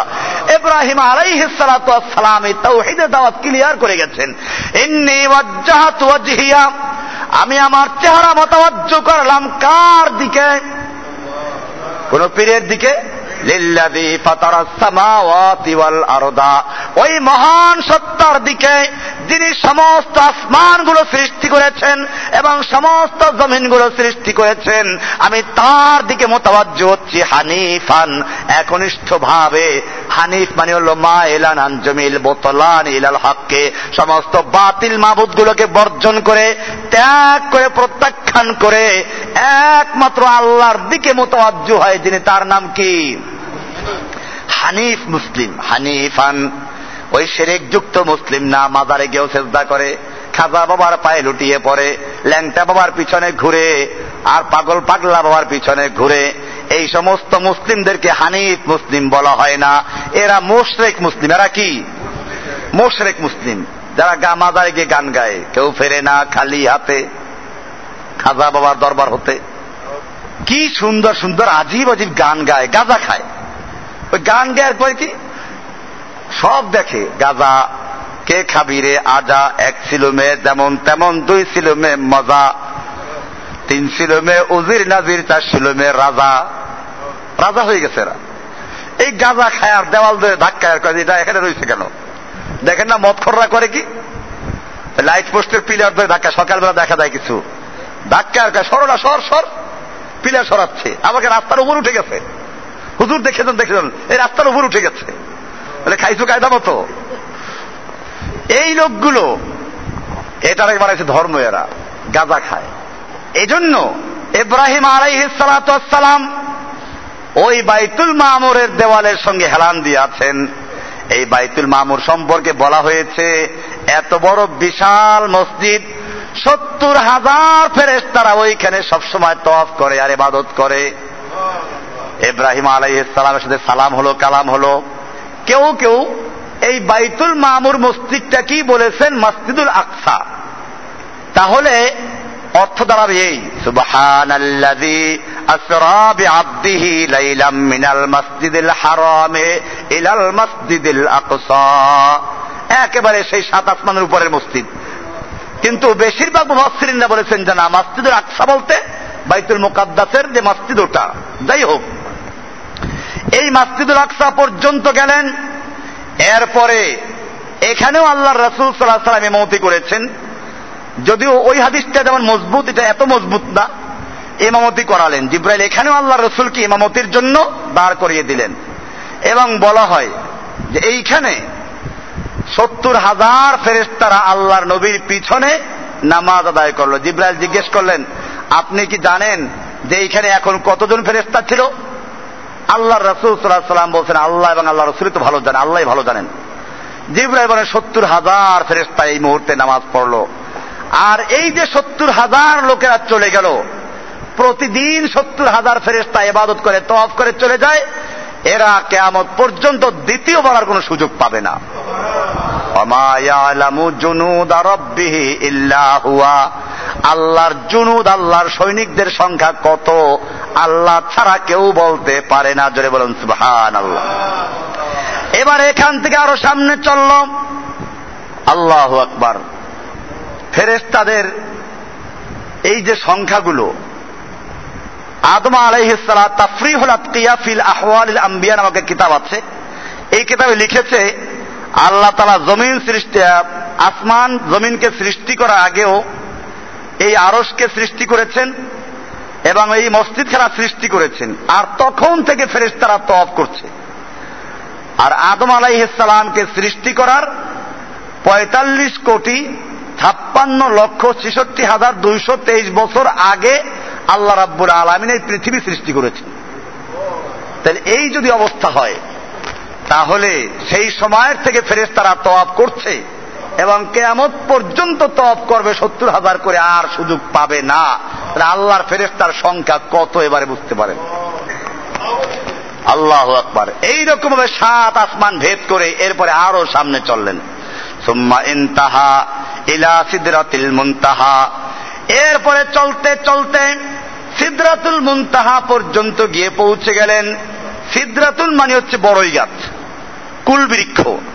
মুনতাহা মানে হলো সীমান্ত, তার মানে হচ্ছে দুনিয়ার যত লোক ওখানে চলাফেরা করে আসাফেরা করে ওই পর্যন্ত গিয়ে শেষ হয়ে যায়, এরপরে যাওয়ার কারণ সুযোগ নেই। সিদরাতুল মুনতাহা বড়ই গাছ একটা।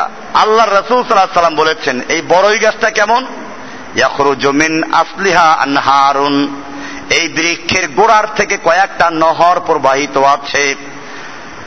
নহরানে জাহিরানে ও নহরানে বাতিনানে, দুইটা নহর প্রবাহিত হচ্ছে, জাহিরি নহর দুইটা, বাতিনি নহর। আম্মা জাহিরানে ফান্নীল ওয়াল ফুরাতু, জাহিরি দুইটা নদী হলো নীল এবং ফোরাতের উৎস। দুনিয়ার যত নদী, খাল বিল নদী নালা, এগুলো উৎস ওখান থেকে।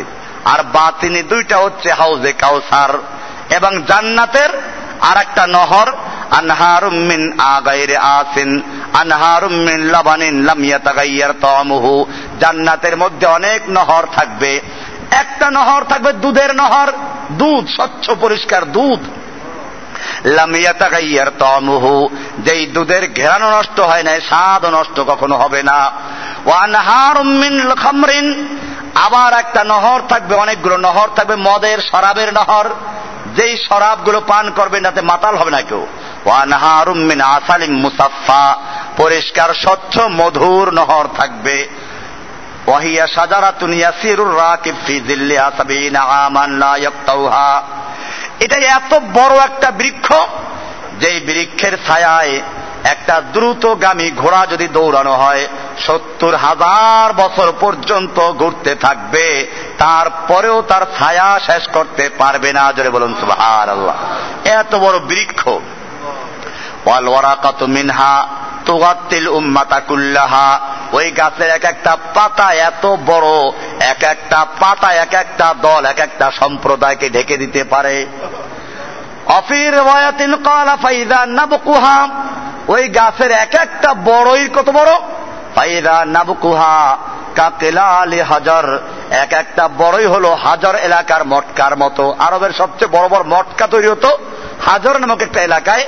আল্লাহর রাসূল সাল্লাল্লাহু আলাইহি ওয়াসাল্লাম মানুষদেরকে বুঝাবার জন্য বললেন ওই বড়ই গাছের এক একটা বড়ই হচ্ছে হাজার এলাকার এক একটা মটকার মতো। অমিনহা ওয়াইলাইহা ইয়ানতাহি মা ইয়াহবিতু মিহি মিন ফাওকিহা, দুনিয়ার থেকে নিচের থেকে যত কিছু উপরে যায় ওই পর্যন্ত গিয়ে থেমে যায়, হাত্তা ইয়াকবাদা ইলাহি, ওইখানে গিয়ে শেষ হয়ে যায়। বড়ই গাছ কেন ওখানে উঠলো? আল্লাহু আকবার। বড়ই গাছকে দেখবেন ওর যত বড়ই বেশি হয় ডালপালা আস্তে নিচের দিকে নত হয়ে যায়। ফল দুই রকম, একটা উপকারের ফল, একটা তুলা ফল। তুলা ফল যত পাকে তত কি ভারী হয় না হালকা হয়? হালকা হয়, শেষ পর্যন্ত ফেটে যায়, বাতাসে উড়তে উড়তে কোথায় যায় খবর থাকে না। ঠিক তেমনি ভাবে দুনিয়াতে যারা অহংকারী হবে, আল্লাহ কোরআনে বলছেন ওয়ালা তামশি ফিল আরদি মারহা, জমিনে চলার সময় মাথা উঁচু করে গর্দান ফুলাইয়া তুমি চলতে যাইও না। ইন্নাকা লান তাখরিকাল আরদা ওয়া লান তাবলুগাল জিবালা তুলা, তুমি গর্দানটা যেরকম উঁচু করছো মনে হচ্ছে পাহাড় ঠেকাইয়া দিবা, কিন্তু কখনো তুমি পাহাড়ের মতো লম্বা হইতে পারবা না। ওয়া লান তাখরিকাল আরদা, তুমি তো তোমার পায়ের আঘাতে জমিনটাকে চিরে ফেলতে পারবা না। কি দম্ভ করে হাঁটছো তুমি জমিনের মধ্যে, এই দম্ভ অহংকার করো না। ওয়ালা তামশি ফিল আরদি মারহা, এই জমিনে অহংকার ভরে দম্ভ করে তুমি চলতে যেও না। যেই ব্যক্তি অহংকার করবে না, নিজেকে ছোট মনে করে দিবে, নিজেকে ঝুঁকিয়ে দিবে, আল্লাহ রাব্বুল আলামিন সেই বান্দাকে সবচেয়ে উচ্চ মর্যাদা দান করবেন। সেই জন্য বড়ই গাছকে আল্লাহ তাআলা সবচেয়ে উঁচু জায়গায় নিয়ে দাঁড় করে দিয়েছেন। সুবহানাল্লাহ। মেটা দো আপনি হস্তি কো আগর কুছ মর্তবা চাহো, কে দানা খাক মে মিলকর গুলে গুলজার হোতা হ্যায়।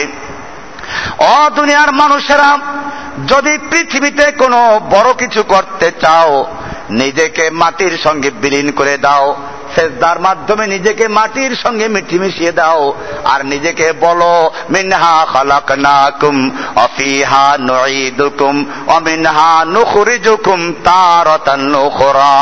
এই আয়াতটা আল্লাহ তাআলা নাযিল করেছিলেন মানুষকে শিক্ষা দেওয়ার জন্য, গবেষণা করার জন্য। এটারে নিয়ে গেছে কবরের মাটি দিতে।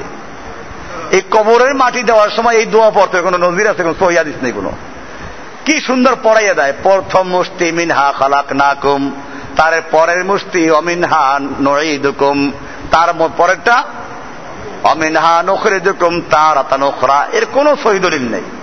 কবর দেওয়ার সময় বিসমিল্লাহি ওয়া আলা মিল্লাতে রাসূলিল্লাহ বলে কবর দিবে। এরপরে মাথার দিকে সূরা বাকারার শুরু অংশ আর পায়ের দিকে শেষ অংশ পড়ার কথা বলা আছে। যেগুলো সহি এগুলোর খবর নাই, আর যেগুলো নাই সেগুলো করে। এটা একটা বড় আয়াত। মিনহা খালাকনাকুম, ও মানুষেরা তুমি কি চিন্তা করেছো তুমি কিসের অহংকার করছো? আমি তোমাদেরকে মাটির থেকে তৈরি করেছি। অফিহা নুঈদুকুম, আবার তোমাদেরকে মাটির মধ্যে ফিরিয়ে নিয়ে যাব, মাটির সঙ্গে মিশিয়ে দিব। অমিনহা নুখরিজুকুম, আবার তোমাদেরকে মাটির থেকে পুনর্বার জীবিত করব। ফি তারাতান উখরা, পুনর্বার তোমাদেরকে আবার হাজির করা হবে। এই সুন্দর আয়াতটা নিয়ে গেছে কোথায় এখন? এটা কবরে মাটি দিয়ে নিয়ে গেছে। মাটি দিয়ে রেখে দাও, এটার আর গবেষণা দরকার নাই। সব জায়গায় এরকম। কি করবেন আপনি? ভাইরা আমার, বলছিলাম এই বড়ই গাছ সিদরাতুল মুনতাহা, সীমানার বড়ই গাছ। এই বড়ই গাছে আল্লাহর রাসূল সাল্লাল্লাহু আলাইহি ওয়াসাল্লাম দেখতে পেলেন প্রজাপতির মতো স্বর্ণের পাখি। এযে ইয়াগশা সিদরাতা মা ইয়াগশা মা যাগাল বাসারু মা যাগা, যেগুলো আল্লাহ তাআলা দেখাইছেন সেগুলো আল্লাহ রাসূল ভালো করে দেখলেন। এইখানে আল্লাহ রাসূল সাল্লাল্লাহু আলাইহি সাল্লামের সাথে জিব্রাইলের ব্যাপারটা নিয়ে কিছু বিভ্রান্তি আছে। বিভিন্ন বইতে লেখা আছে এই পর্যন্ত জিব্রাইল গিয়ে থেমে গেছেন, এবং এইটার সূত্রপাত হয়েছে ইরানের ফার্সি কবি ছিলেন শেখ সাদি। ওই শেখ সাদির কয়েকটা বই আছে, এর মধ্যে আছে গুলিস্তা বস্তা। ওই বোসেতা নামক কিতাবে এই ঘটনা উল্লেখ করতে গিয়ে লেখছেন যে এই পর্যন্ত জিব্রাইল গিয়ে থেমে গেছেন, কিন্তু সহি রেওয়ায়াত অনুযায়ী, হাদিস অনুযায়ী জিব্রাইল আল্লাহর রাসূল সাল্লাল্লাহু আলাইহি সাল্লামের থেকে আলাদা হয়েছেন, এর কোনো দলিল নাই। কিন্তু দেখবেন এটাকে কত রস দিয়ে বয়ান করে, কারণ কবিতা আছে, বললে মজা লাগবে। সবে বরনাশস তাজ ফালাক বরগুজাস্ত বতমকিন ও জাহাজ মালাক দরগুজাস্ত চুনাগর মে দরতি হে দর কুরবত বরন্দ কেদার সিদরা জিব্রাইল আজু বাজমান। ওই জিব্রাইল ওই পর্যন্ত গিয়ে থেমে গেলেন, আর যাচ্ছেন না। এবার আল্লাহর রাসূল সাল্লাল্লাহু আলাইহি সাল্লাম বলছেন ওই ফার্সি কবিতা বদু গুপ্তে সালার বাইতুল হারাম ক্যায় হামিলে ওয়াহিয়ে বরতর খরাম চুদার দস্তিয়ে মুখলিসম ইয়াফতি আনা নামজে সোহবত চিরা তাফতি। এগুলো কবিতা বলতেছি, নকল করা যাচ্ছে, আপনারা শুনবেন এগুলো, সেই জন্য আমি বয়ান করছি, এগুলো বাস্তব না। আল্লাহর রাসূল বললেন বদু গুপ্তে সালার বাইতুল হারাম। এবারে হারামের মহান নেতা আল্লাহর রাসূল সাল্লাল্লাহু আলাইহি সাল্লাম জিব্রাইলকে বললেন কে আয় হামিলে ওয়াহি বরতর খরাম, ও ওহী বহনকারী কেন তুমি থেমে গেলা? জুদার দস্তিয়ে মুখলিসাম ইয়াফতি, তোমার সঙ্গে আমার দীর্ঘ সফর হলো, এই সফরের যে বন্ধুত্ব এর মধ্যে আমি তো তোমার সাথে কোনো এমন কাজ করি নাই তোমাকে ছেড়ে দিবে। এখন কেন তুমি আমার থেকে গর্দানটা ফিরে আনিলা? জিব্রাইল আবার উত্তর দিচ্ছে, নাটক লেখে তো মজাই লাগে, আসলে বানাই লেখে তো। জিব্রাইল জবাব দিচ্ছেন বগফতা ফরাতার মাজালাম নামান বেমানদম কে নিরোয়ে বালাম নামান अगर एक सेरे मोए बर तरफरम फरोगे तजल्ली बसूजत परम। জিব্রাইল বলেন ইয়া রাসূলুল্লাহ, আমি জিব্রাইলের এইখান থেকে সামনে যাওয়ার কোনো ক্ষমতা নাই। এইটাকে কিছু কিছু তাফসীরে আবার লেখছে ওইখানে গিয়ে জিব্রাইল উড়াল দিতে চায় আরো সামনে যাওয়ার জন্য, আর পাখির পাখাগুলোতে আগুন ধরে যায়, পড়ে যায়। কি আজীব নাটক! জিব্রাইল উড়াল দেয়, যদি সত্যি জিব্রাইল নিষিদ্ধ থাকে উড়াল দেবে কি জন্য? বল, পাখির মতো উড়াল দেয়, পাখাগুলো পুড়ে যায়। এটি পাখির বাচ্চা পাইছে আর কি জিব্রাইলকে। ভাইরা আমার, এই জন্য এই সমস্ত কবিতা, এগুলোর কোনো ভিত্তি নাই, এগুলো নাটক। লেখতে গিয়ে রূপকথা এগুলো। জিব্রাইল মূলত আল্লাহ রসুলের সঙ্গে মেরাজের সফরে আলাদা হয়েছেন, এর সহি কোনো দলিল নেই। এবারে সামনে চললেন, এই পর্যন্ত মেরাজ শেষ।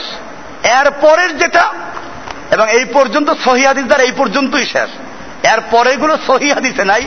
কারণ এরপরে আল্লাহর রাসূল সাল্লাল্লাহু আলাইহি ওয়াসাল্লামকে আরো সফর করেছেন না, এইখানেই আল্লাহর সঙ্গে কথা হয়েছে, এইটা সম্পর্কে সহি রিওয়ায়াতগুলো খামুশ।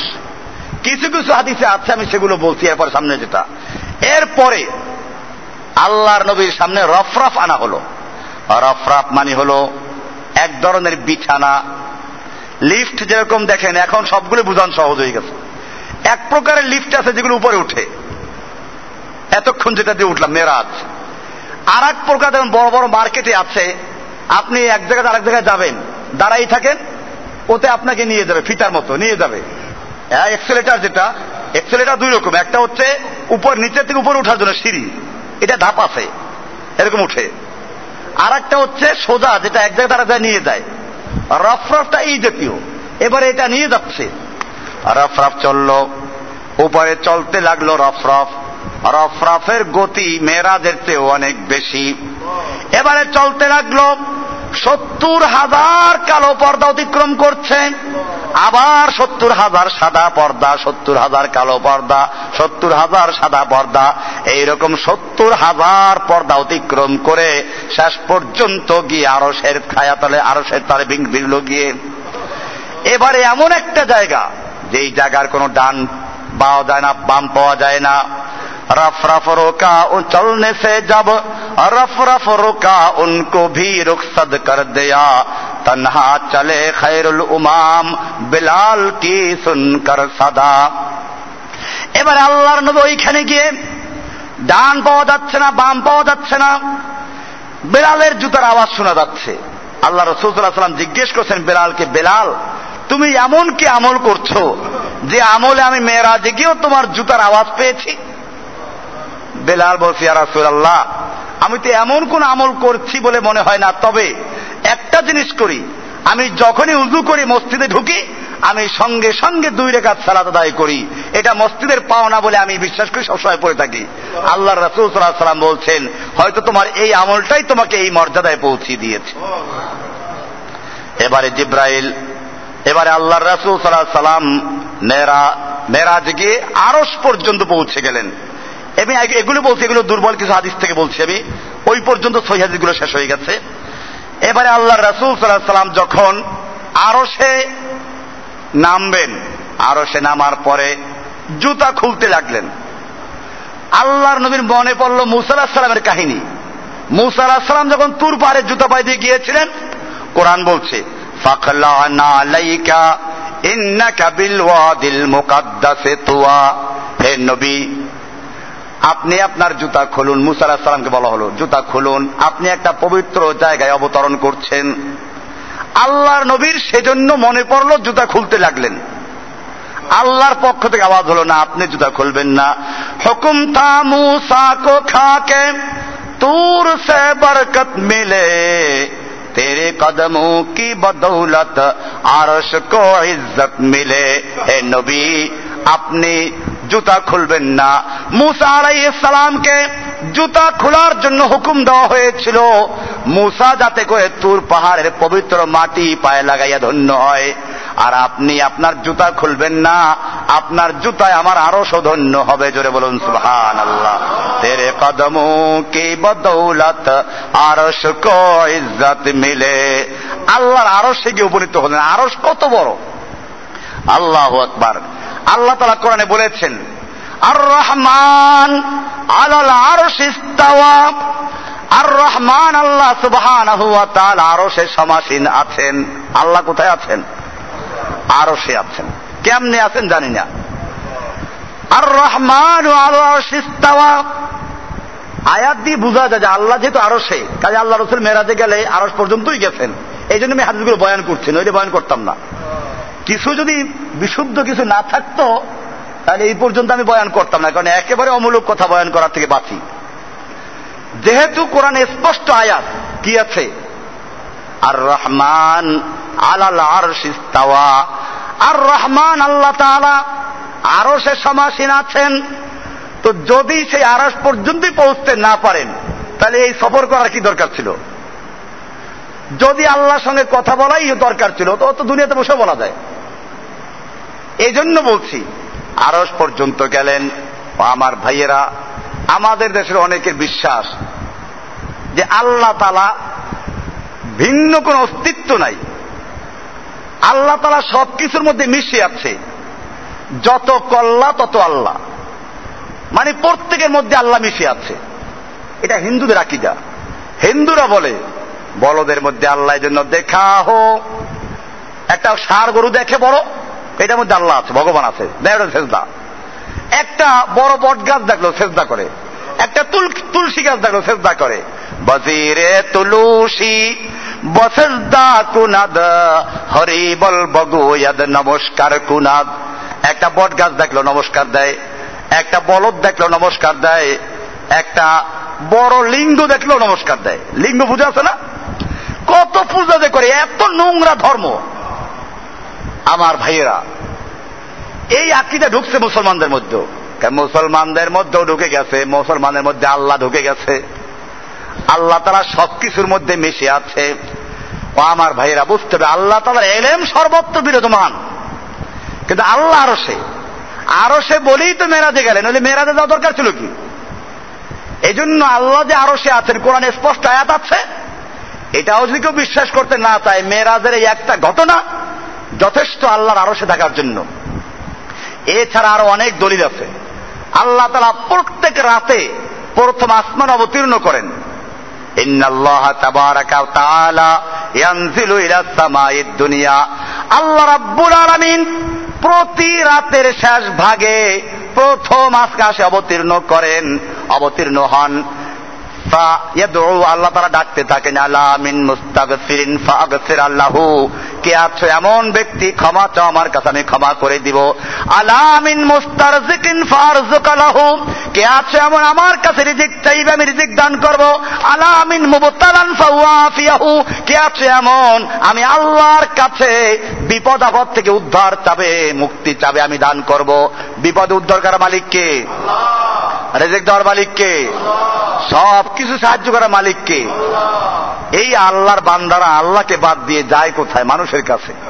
আল্লাহ কোরআনে বলছেন, ইন্নাল্লাযীনা তাদউনা মিন দুনিল্লাহি ইবাদুন আমসালুকুম, নিশ্চয় তোমরা আল্লাহকে বাদ দিয়ে যাদের কাছে প্রার্থনা করছো, আল্লাহকে বাদ দিয়ে তোমরা যাদের কাছে চাও, এই সবগুলো তোমাদের মতোই মানুষ। তোমরা যেমন মানুষ, তারাও কি? আল্লাহ বলছে ওরাও তোমাদের মতোই মানুষ, ওরা আল্লাহর তোমাদের মতোই গোলাম। ইবাদুন আমসালুকুম, তোমাদের মতো তোমরা যেমন আল্লাহর গোলাম, ওরাও কার গোলাম? এরপরেও মানুষ গিয়ে কি করে? প্রার্থনা করে মুর্দারের কাছে। মুর্দারের দেওয়ার ক্ষমতা আছে কিছু?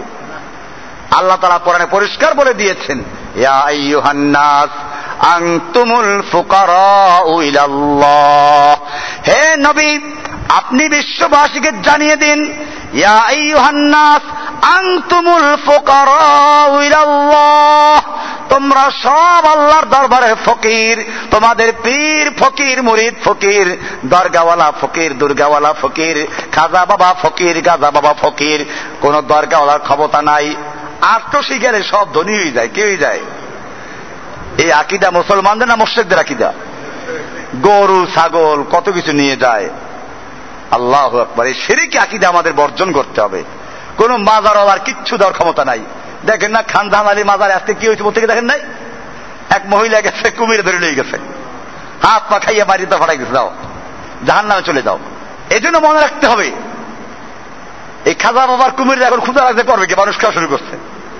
আজকের পত্রিকা দেখেন, আমি আজকে দেখলাম পত্রিকা, যে আমার দেশ পত্রিকা আছে আমার বাসায়, আজকে পত্রিকা আছে, একটা মহিলা খেয়ে বলছে এই সমস্ত কুমির পূজা, কচ্ছপ পূজা, গজার মাছ পূজা, এইগুলি কি মুসলমানদের কাজ না শয়তানের কাজ? পরিষ্কার শয়তানের কাজ এগুলো। এদের মনে রাখতে হবে। এই মোহাম্মদপুরে একটা আছে হায়দার বাবা, কি যে পায় তার পিছনে লোকের সবসময় ঘুরতে থাকে, সে অনেক কিছু দেয়। এই লোকগুলো আল্লাহ তাআলা এদেরকে ঢিল দিচ্ছেন, ঢিল দিচ্ছেন। ওই ঘুড়ি উড়ায় যারা, ঘুড়ি উড়ায়, সুতা ছাড়ে আর উপরে উঠতে থাকে, টান দিলে চলে আসে। আল্লাহ তাআলা ঢিল দিচ্ছেন এই লোকগুলোকে, করো শিরিক করো, যত বড় করো। এই জন্য মনে রাখতে হবে এই সমস্ত হিন্দু মানে আকীদা। আল্লাহ তাআলা ডাকেন প্রথম আসমানে, আমি সেখান থেকে বলছিলাম প্রথম আসমানে আল্লাহ আসেন। কোত্থেকে আসেন? আল্লাহ আরশে আছেন। এই জন্য ওই যে একটা কথা, আল্লাহ তাআলা সর্বত্র বিরাজমান, এটার অর্থ হচ্ছে আল্লাহর ইলম সর্বত্র বিরাজমান, আল্লাহর জ্ঞান সর্বত্র বিরাজমান। আল্লাহ তাআলা সব দেখেন, সব শুনেন। আটলান্টিক মহাসাগরের তলদেশে একটা পিঁপড়া যদি হাঁটে, ওর আওয়াজটা পর্যন্ত আল্লাহ তাআলা শুনতে পান। জোরে বলেন সুবহানাল্লাহ। এই জন্য এখানে এই আয়াতে যেটা আমি আলোচনা করছি, এখানে বলা আছে ইন্নাহু হুয়াস সামিউল বাসীর, আল্লাহ তাআলা সব দেখেন এবং সবকিছু শুনেন। এটা কেন বলতে হলো? আল্লাহ তাআলা আরশে, আল্লাহ তাআলা আরশে আছেন। তো এখন অত দূর থেকে আল্লাহ তাআলা দেখেন, যেই দূরত্ব বয়ান করে, এটা আন্দাজ করতে পারছেন না কেমন দূরত্ব, এত দূরত্ব। তাহলে ওখান থেকে আল্লাহ কেমনে দেখেন, এই প্রশ্ন আসতে পারে। সেই জন্য আল্লাহ তাআলা এই আয়াতের শেষে বললেন ইন্নাহু হুয়াস সামিউল বাসীর। কি সুন্দর আল্লাহর কালাম! এখানে বলতে পারতেন আল্লাহু আলিমুন কাদির, না এই সমস্ত মনে বলছেন কি সামিউম বাসীর, সব কিছু শুনেন এবং সব দেখেন। এটা এজন্য বলেছেন, মেরাজের ঘটনা বললে পরে তুমি দেখবা আল্লাহ অনেক দূরে আছেন, কোটি কোটি হাজার হাজার কোটি কোটি মাইল উপরে আছেন। তাহলে আমরা যা কিছু করি আল্লাহ বোধহয় দেখেন না, আল্লাহ বোধহয় শুনেন না, এই সন্দেহ দূর করার জন্য আল্লাহ বলে দিচ্ছেন ইন্নাহু হুয়াস সামিউল বাসীর। জোরে বলুন সুবহানাল্লাহ। সামিউন মানে হলো সর্বস্রষ্টা, সর্বশ্রোতা, সব শুনেন। আর বাসীর মানে সর্বদ্রষ্টা, সব দেখেন। তার মানে যেটা বললাম, গভীর অন্ধকার রাতে যদি একটা পিঁপড়া হাতে, আল্লাহ তাআলা সেটাও দেখেন এবং তার পায়ের আওয়াজও শুনেন। ইন্নাহু হুয়াস সামিউল বাসীর। আল্লাহর আরশ সম্পর্কে বলছেন, আল্লাহর আরশ কিয়ামতের মাঠে মুমিনরা আল্লাহর আরশ দেখতে পাবে। সাবাতুন ইউযিল্লুহুমুল্লাহু তাহতা আরশিহি ইয়াওমা লা যিল্লা ইল্লা যিল্লু আরশিহি। কিয়ামতের মাঠে সাত দল মানুষকে আল্লাহ রাব্বুল আলামিন তার আরশের তলায় ছায়া দিবেন, যেদিন আরশের ছায়া ছাড়া আর কোনো ছায়া থাকবে না। ওইখানে সাত দল মানুষকে আল্লাহ ছায়া দিবেন। তার মধ্যে একদল মানুষ কারা? সাত দল শব্দ এটা আমি লম্বা বলতে গেলে অনেক সময় লাগবে, এমনি আরো অনেক সাগর সামনে রয়ে গেছে, আলোচনা মূল আলোচনা রয়ে গেছে সামনে। এই জন্য আল্লাহর সাথে কি আলোচনা হচ্ছে, তো সেটা আলোচনা হবে। এই জন্য বলছিলাম আল্লাহর আরশ কত বড়। কিয়ামতের মাঠে যখন আরশ আমরা দেখব, একটা হাদিসে আসছে কিয়ামতের মাঠে আরশকে হাজির করা হবে, আরশের 6 লক্ষ পায়া থাকবে। কয় লক্ষ? প্রত্যেকটা পায়া মোটা হবে 6 লক্ষ মাইল, দুইটা পায়ার মাঝখানে ফাঁকা হবে 6 লক্ষ বর্গ মাইল। জোরে বলুন সুবহানাল্লাহ। কি বিশাল আরশ! ওয়াসিআ কুরসিয়ুস সামাওয়াতি ওয়াল আরদ। আল্লাহর কুরসি গোটা আসমান এবং জমিনকে পরিবেষ্টন করে আছে। তাহলে এই কুরসিটা যে আরশের উপরে, সে আরশটা কত বড়! চেয়ার বড় না টেবিল? একটা টেবিলের উপর চেয়ার রাখা হলো, এখন চেয়ারটা বড় না টেবিলটা বড়? টেবিলটা বড় থাকে। তো কুরসি যদি এত বড় হয়, আয়াতুল কুরসি আছে ওয়াসিআ কুরসিয়ুস সামাওয়াতি ওয়াল আরদ। আল্লাহর কুরসি গোটা আসমান এবং জমিনকে পরিবেষ্টন করে আছে। কুরসি যদি এত বড় হয়, আরশ কত বড়! কোরআনে আল্লাহ বলেছেন ওয়া রব্বুল আরশিল আযীম, মহান আরশের রব তিনি। এই আরশে আল্লাহ তাআলার সাথে আল্লাহর নবীর এবারে কথা হচ্ছে। আল্লাহর রাসূল সাল্লাল্লাহু আলাইহি ওয়াসাল্লাম আল্লাহকে দেখেছেন কিনা, মুসলিম শরীফে কয়েকটা হাদিস আছে। পরে আল্লাহ রাসূলকে জিজ্ঞেস করা হয়েছে, আবু যার গিফারি থেকে বর্ণিত, আপনি কি আল্লাহ তাআলাকে দেখেছেন? আল্লাহ রাসূল সাল্লাল্লাহু আলাইহি ওয়াসাল্লাম বলছেন নূরুন আন্না আরাহু, আল্লাহ হচ্ছেন নূর, আমি কি করে তাকে দেখি? এরকম হাদিস আছে। কাজে স্পষ্টভাবে দেখার কোন হাদিস নাই। এবারে কথা শুরু হচ্ছে গফতে মুসা বা খোদা দর কোহে তুর, গফতে মুহাম্মদ বা খোদা দর আরশে নূর। জোরে বলুন সুবহানাল্লাহ। মুসা আলাইহিস সালাম আল্লাহর সঙ্গে কথোপকথন করেছেন, কথা বলেছেন তুর পাহাড়ে। আর আমাদের নবীজি আল্লাহর সঙ্গে কথা বলছেন কোথায়?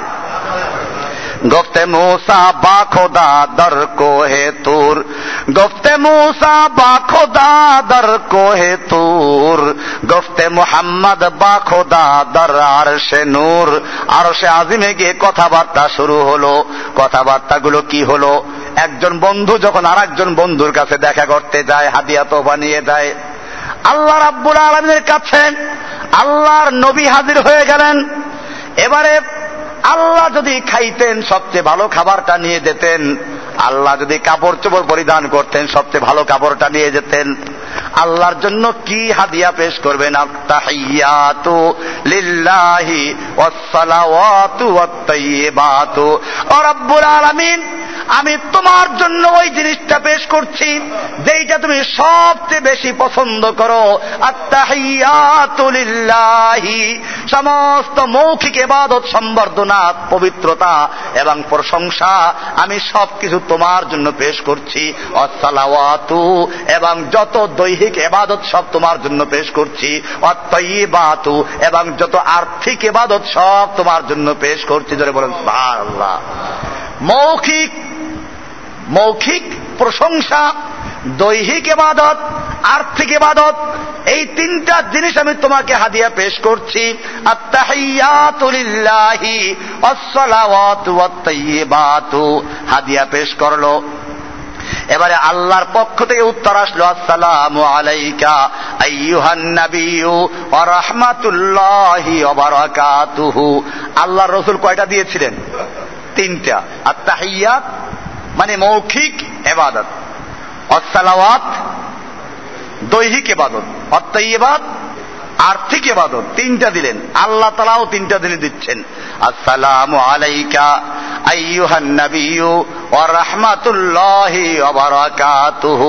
হে নবী, আপনার উপরে আল্লাহর পক্ষ থেকে সালাম, শান্তি দেওয়া হলো, শান্তি সালাম দেওয়া হলো। ওয়া রাহমাতুল্লাহি, আল্লাহর রহমত এবং আল্লাহর দয়া দেওয়া হলো। ওয়া বারাকাতুহু, আল্লাহর বরকত দেওয়া হলো। সালাম, বরকত, রহমত, তিনটা জিনিস দান করলেন। এবারে আল্লাহর পক্ষ থেকে যে হাদিয়া পেশ করা হলো, আল্লাহর রাসূল সাল্লাল্লাহু আলাইহি ওয়াসাল্লাম উম্মতকে সহতা গ্রহণ করলেন। আসসালামু আলাইনা ওয়া আলা ইবাদিল্লাহিস সালিহিন। জোরে বলুন সুবহানাল্লাহ। এই রহমত, বরকত, সালাম শুধু আমার একার উপরে নয়, আমি একা গ্রহণ করছি না। আসসালামু আলাইনা আমাদের উপরে, আমি এবং আমার সমস্ত উম্মতকে সহ আল্লাহর এই রহমত, বরকত এবং সালাম গ্রহণ করছি। এবারে হামিলিন আরশ যে ফেরেশতারা ছিল জিবরাইল সহ, তারা সাক্ষী দিচ্ছেন, আশহাদু আল্লা ইলাহা ইল্লাল্লাহু ওয়া আশহাদু আন্না মুহাম্মাদান আবদুহু ওয়া রাসূলুহু। এই দুইটা সাক্ষী দেওয়া ছাড়া কোন মুসলমানদের ঈমান মুকাম্মাল হতে পারে না। এবারে সালাম কালাম শেষ হয়ে গেল। এবারে মূল আলোচনা শুরু হচ্ছে। ফাকাল্লামাহুল্লাহু ইনদা যালিক, এরপরে আল্লাহর সঙ্গে কথোপকথন শুরু হলো। ফাকালা লাহু সাল, এবারে আল্লাহ তাআলা বলেন, মুহাম্মদ তুমি বলো, কি বলবা বলো, আবেদন করো। ফাকালা, এবারে আল্লাহ নবী সাল্লাল্লাহু আলাইহি ওয়াসাল্লাম বলছেন, ইন্নাকা ইত্তাখাযতা ইব্রাহিমা খলিলা। ও রব্বুল আলামিন, তুমি তো ইব্রাহিম আলাইহিস সালামকে খলিল রূপে গ্রহণ করেছো, বন্ধু বানিয়েছো। ওয়া আতাইতাহু মুলকান আযীমা, এবং তুমি তাকে অনেক বড় রাজত্ব দান করেছো। ওয়া কাল্লামতা মূসা তাকলিমা, তুমি মূসার সঙ্গে সরাসরি কথা বলেছো। ওয়া আতাইতা দাউদা মুলকান আযীমা, আর দাউদকে এক মহান রাজত্ব দান করেছো। ওয়া আলানতা লাহুল হাদিদা, এবং তার জন্য লোহাকে নরম করে দিয়েছো। ওয়া সাখখারতা লাহুল জিবালা, এবং তার জন্য পাহাড় পর্বতকে অধীনস্থ করে দিয়েছো। ওয়া আতাইতা সুলাইমানা মুলকান, আর সুলাইমানকেও তুমি বড় রাজত্ব দান করেছো। ওয়া সাখখারতা লাহুল জিন্না ওয়াল ইনসা, এবং সুলাইমানের জন্য জিন, ইনসান এবং শয়তান সবগুলো তার অধীনস্থ করে দিয়েছো। ওয়া সাখখারতা লাহুর রিয়াহা, এবং বাতাসকে তার অধীনস্থ করে দিয়েছো। ওয়া আতাইতা লাহু মুলকান, এবং তাকে এমন রাজত্ব দান করেছো, লা ইয়ামবাগি লিআহাদিম মিন বাদিহি, যা তারপরে আর কারো পক্ষে সম্ভব হয় নাই। ওয়া আল্লামতা ঈসা আত-তাওরাতা, আর ঈসাকে তুমি তাওরাত দান করেছো। ওয়াল ইনজিল, এবং ইনজিল দান করেছো। ওয়া জাআলতাহু ইবরিউল আকমাহ ওয়াল আবরা, আর তুমি তাকে এমন ক্ষমতা দান করেছ সে জন্ম অন্ধ এবং কুষ্ঠ রোগীকে ভালো করতে পারত, এবং তোমার হুকুমে মৃত্যুদেরকে জীবিত করতে পারত, এবং তুমি ঈসাকে এবং তার মাকে শয়তানের রাজিম থেকে বিতাড়িত শয়তান থেকে পানা দিয়েছ। তাদের উপরে শয়তানের কোনো ক্ষমতা চলে নাই। আপনি আমাকে কি দিবেন? এগুলো সব নবীদেরকে আপনি দিয়েছেন, আমার জন্য কি বরাদ্দ আছে? এবারে আল্লাহ রাব্বুল আলামিন বলছেন, ওয়াত্তাখাযতুকা খলীলা, ও নবী মুহাম্মদ সাল্লাল্লাহু আলাইহি ওয়াসাল্লাম শুনো, আমি তোমাকেও খলিল রূপে ঘোষণা করলাম। জোরে বলুন সুবহানাল্লাহ। ওয়াত্তাখাযতুকা খলীলান, আমি তোমাকে খলিল হিসাবে গ্রহণ করছি। ওয়া হুয়া মাকতুবুন ফিত তাওরাতে হাবিবুর রহমান, আর এটা তাওরাতে লেখা ছিল হাবিবুর রহমান, আপনার নাম হাবিবুর রহমান, রহমানের হাবিব, ঘনিষ্ঠ বন্ধু। ওয়া আরসালতুকা ইলান নাসি কাফাতান বাশীরাও ওয়া নাযীরা, আপনাকে তো আমি গোটা বিশ্ববাসীর জন্য রহমত স্বরূপ প্রেরণ করেছি। অন্য নবীদেরকে যাই বানিয়েছি, কিন্তু গোটা বিশ্ববাসীর জন্য রাসূল রূপে পাঠাই নাই, আপনাকে গোটা বিশ্ববাসীর জন্য রহমত স্বরূপ প্রেরণ করেছি। ওয়া শারাহতু লাকা সাদরাকা, আপনার সিনাকে আমি খুলে দিয়েছি। ওয়াদাতু আনকা বিজরাকা, আপনার থেকে সমস্ত দুর্বলতা আমি দূর করে দিয়েছি। ওয়া রাফাতু লাকা যিকরাকা, আপনার আলোচনা আমি সর্বোচ্চ স্থান দান করেছি। ফালা উযকারু ইল্লা যুকিরতা মাই, আপনি এমন আলোচিত হবেন, আমার নাম যখন উচ্চারণ করা হবে সঙ্গে সঙ্গে আপনার নামটা উচ্চারণ করা হবে। জোরে বলুন সুবহানাল্লাহ। আযানের মধ্যে যখন বলা হবে আশহাদু আল্লা ইলাহা ইল্লাল্লাহ, সঙ্গে সঙ্গে বলা হবে ওয়া আশহাদু আন্না মুহাম্মাদান আবদুহু ওয়া রাসূলুহু। ইকামাতের সময় আবার বলা হবে আশহাদু আল্লা ইলাহা ইল্লাল্লাহ ওয়া আশহাদু আন্না মুহাম্মাদান আবদুহু ওয়া রাসূলুহু। তেমনি ভাবে আত্তাহিয়াতুর মধ্যেও পড়বে আশহাদু আন্না মুহাম্মাদান আবদুহু ওয়া রাসূলুহু। বারবার আপনার নাম সাক্ষী উচ্চারণ করা হবে। পৃথিবীতে এমন কোন মুহূর্ত নাই যেই মুহূর্তে কোথাও না কোথাও আযানের ধ্বনি ধ্বনিত হচ্ছে, ইকামত বলা হচ্ছে, আল্লাহর নবীর প্রতি দুরূদ পাঠ করা হচ্ছে, সব জায়গায় নবীর আলোচনা হচ্ছে। এটা আল্লাহ তাআলা বলছেন ওয়া রাফা'না লাকা যিকরাক, আপনার আলোচনাকে আমি সর্বোচ্চ স্থান দান করেছি। জোরে বলুন সুবহানাল্লাহ। ওয়া জাআলতু উম্মাতাকা খায়রা উম্মাতিন উখরিজাত লিন-নাস, আপনার উম্মতকে সমস্ত উম্মতের মধ্যে শ্রেষ্ঠ উম্মত বলে আমি বের করে দিয়েছি। ওয়াজালতু উম্মাতাকা উম্মাতান ওয়াসাতা, আপনার উম্মতকে তো আমি মধ্যমপন্থী উম্মত তৈরি করেছি। ওয়াজালতু উম্মাতাকা হুমুল আউয়ালিনা ওয়া হুমুল আখিরিন, আপনার উম্মতকে আমি দুনিয়াতে সর্বশেষে প্রেরণ করেছি, কিন্তু আখিরাতে আমি সর্বপ্রথম তাদেরকে জান্নাতে প্রবেশ করাবো। ওয়াজালতু উম্মাতাকা লা তাজুযু লাহুম খুতবাতুন হাত্তা ইয়াশহাদু আন্নাকা আবদি ওয়া রাসূলি, আপনার উম্মতের জন্য আমি এটা বৈধ করি নাই, তারা যখনই খুতবা দিবে তারা বলবে আশহাদু আল্লা ইলাহা ইল্লাল্লাহ ওয়া আশহাদু আন্না মুহাম্মাদান আবদুহু ওয়া ওয়া জাআলতু মিন উম্মাতিকা আও জাআলতুকা আউয়ালান নাবিয়্যি খালকান ওয়া আখিরুহুম বাসান, আমি আপনাকে নবী হিসাবে প্রথম তৈরি করেছি, ওয়া আখিরুহুম বাসান, এবং সর্বশেষে আমি আপনাকে পাঠিয়েছি। ওয়া আউয়ালুহুম ইউকদা লাহু, এবং প্রথম আপনার উম্মতের জন্য ফয়সালা করা হবে, আপনার উম্মতকে ফয়সালা করে বিদায় দিয়ে জান্নাত দিয়ে, এরপরে অন্য নবীদের বিচারাচার শুরু হবে। জোরে বলুন সুবহানাল্লাহ। ওয়া আতাইতুকা সাবআম মিনাল মাসানি, এবং আপনাকে আমি স্পেশাল 7টা আয়াত দান করেছি। লাম ইউতাহা নাবিয়ুন ক্বাবলাকা, যেটা আপনার আগে কোন নবীকে দেওয়া হয় নাই। সূরা ফাতিহার 7 আয়াত দান করেছি। ওয়া আতাইতুকাল কাউসার, আপনাকে আমি কাউসার দান করেছি। ইন্না আতাইনাকাল কাউসার, আমি আপনাকে কাউসার দান করেছি, যে হাউজে কাউসারের থেকে আপনার উম্মতেরা আপনার হাতে পানি পান করবে। একবার যেই ব্যক্তি পানি পান করবে জান্নাতে প্রবেশ করা পর্যন্ত আর তার কোনো পানির তৃষ্ণা থাকবে না। জোরে বলুন সুবহানাল্লাহ। ওয়া আতাইতুকা খাওয়াতিমা সূরাতিল বাকারাতে, আপনাকে আমি সূরা বাকারার শেষের আয়াতগুলো দান করেছি। মিন কানজে তাহতিল আরশে, আরশের নিচের ধনভান্ডার থেকে, স্পেশাল খাজানা থেকে দান করেছি। লাম ইউতাহা নাবিয়্যুন ক্বাবলাকা, আপনার আগে অন্য কোন নবীকে দেওয়া হয় নাই। ওয়া তাইতুকা সামানিয়াতা আসহুমিন, আমি আপনাকে ৮টা জিনিস দান করেছি। কয়টা জিনিস? স্পেশাল 8টা জিনিস দান করেছি। 1 নম্বরে হলো আল ইসলাম, 2 নম্বরে হলো হিজরত, 3 নম্বরে জিহাদ, 4 নম্বরে সালাত, 5 নম্বরে সাদাকা, 6 নম্বরে সাওম, 7 নম্বরে আল আমরু বিল মারুফ, 8 নম্বরে আন নাহি আনিল মুনকার। কয়টা হলো? এই 8টা জিনিস আপনাকে স্পেশাল দান করছি। আল ইসলাম, 1 নম্বর হলো ইসলাম। ইসলাম এটা মুসলিমদের জন্য বড় নিয়ামত আল্লাহর পক্ষ থেকে।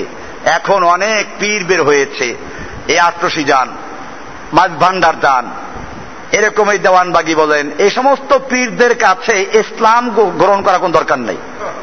বরং হিন্দু, বৌদ্ধ, খ্রিস্টান যে ধর্মের লোক হোক না কেন, এরা মুরিদ বানায়, সবক দিয়ে দেয়, ওই সবক আদায় করেন নাকি জান্নাতে চলে যাবে। আমার ভাইয়েরা, আল্লাহর নবী সাল্লাল্লাহু আলাইহি ওয়াসাল্লাম পরিষ্কার বলেছেন যে আমি আসার পরে, আমার নবুয়ত প্রাপ্তির পরে, ইহুদি হোক, খ্রিস্টান হোক, যে কোনো ধর্মের লোক হোক না কেন, আমার সংবাদ যদি শুনে এরপরে আমার প্রতি ঈমান না এনে মৃত্যুবরণ করে, সেই ব্যক্তি সরাসরি জাহান্নামে চলে যাবে। আবু তালেব তার জ্বলন্ত প্রমাণ, কত ভালো কাজ করলো। আবু তালেব জান্নাতি না জাহান্নামী? তাহলে ইসলাম গ্রহণ করা ছাড়া একটা লোকও যদি জান্নাতে যেতে পারতো, সে লোকটা কে হতো? আবু তালেব। কিন্তু আবু তালেব জান্নাতি না জাহান্নামী? আল্লাহর নবী পরিষ্কার করে দিয়েছেন। একবার তাওরাতের এক খণ্ড এনে ওমর বিন খাত্তাব আল্লাহর নবীর সামনে পড়া শুরু করলো। আল্লাহর নবীর চেহারা লাল হয়ে গেল। আবু বকর সিদ্দিক রাদিয়াল্লাহু তাআলা আনহু বিষয়টা খেয়াল করছেন, বললেন, সাকিরাতকা সাওয়াকিরে ওমর, ওমর তুই যদি মরে যেতিস, ওমর তুই যদি মরে যেতিস, ওমর তুই যদি মরে যেতিস। ওমরের হুঁশ আসলো, তাকালেন, আল্লাহর নবীর চেহারা দেখে রাগ বুঝতে পারলেন, সঙ্গে সঙ্গে তওবা করলেন। রাদিতু বিল্লাহি রাব্বাহু ওয়া বিল ইসলামি দীনাহু ওয়া বিমুহাম্মাদিন সাল্লাল্লাহু আলাইহি ওয়া সাল্লাম নাবিয়্যাও ওয়া রাসূলা। এই বলে তওবা করলেন। এরপরে আল্লাহর নবী বললেন, ওমর, আল্লাহি লাউ আন্না মূসা কানা হাইয়ান, তুমি আজকে আমার সামনে তাওরাত পেশ করছো, জেনে রাখো এই তাওরাত যে নবী মুসার প্রতি নাযিল হয়েছিল, আজকে ওই নবী মুসাও যদি জীবিত থাকতো, ও আদরাকা নবুওয়াতি, এবং আমার নবুওয়াত কাল পেত, মা ওয়াসিআহু ইল্লা ইত্তিবাই, তাহলে মুসা নবী পর্যন্ত পরকালে মুক্তির কোনো উপায় ছিল না। আমার উম্মত হয়ে আমার এই দ্বীন ইসলাম গ্রহণ করে তারপরে মুক্তি পাওয়ার রাস্তা খোলা ছিল, এছাড়া কোনো রাস্তা খোলা ছিল না। পরিষ্কার হয়ে গেল। মুসা নবীর নাম উল্লেখ করে আল্লাহ নবী বললেন, তিনিও যদি আজকে জীবিত থাকতেন আর এই আমাদের দ্বীন গ্রহণ করা ছাড়া মারা যেতেন, পরকালে নাজাত পেতেন না। এরপরে যদি কোনো পীর বলে পরকালে মুক্তির জন্য ইসলাম ধর্ম গ্রহণ করার দরকার নাই, এগুলো পীর না শয়তান। কোরআনে পরিষ্কার বলা আছে, ইন্নাদ্দীনা ইনদাল্লাহিল ইসলাম, নিশ্চয় আল্লাহর কাছে একমাত্র, শুধুমাত্র আল্লাহর কাছে মনোনীত দিন হচ্ছে কি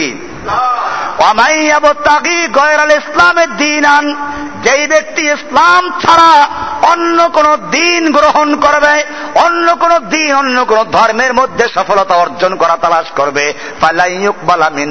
আল্লাহ বলছেন তার কিছুই গ্রহণযোগ্য হবে না। ওয়া ফিল আখিরাতি মিনাল খাসিরিন, ওরা সবগুলো জাহান্নামে চলে যাবে। জোরে বলো নাউযুবিল্লাহ। তাহলে যেই পীরগুলো বলে পরকালে মুক্তির জন্য ইসলাম ধর্ম গ্রহণ করা দরকার নাই, হিন্দুদেরকে মুরিদ বানায়, এগুলো পীর না শয়তান? এগুলো কই যাইবে? আর এদের মুরিদ যারা, তারা কই যাইবে? সব খাজা সহ জাহান্নামে যাইবে। এই জন্য মনে রাখতে হবে, ইসলাম দান করে 1 নম্বর। 2 নম্বর হলো ওয়াল হিজরাতু, ইসলাম পালন করতে গেলে কঠিন বিপদ আসবে, তবে হিজরত করতে হবে। হিজরত করে বসে থাকলে চলবে না। 3 নম্বর কাজ জিহাদ করতে হবে, লড়াই করতে হবে।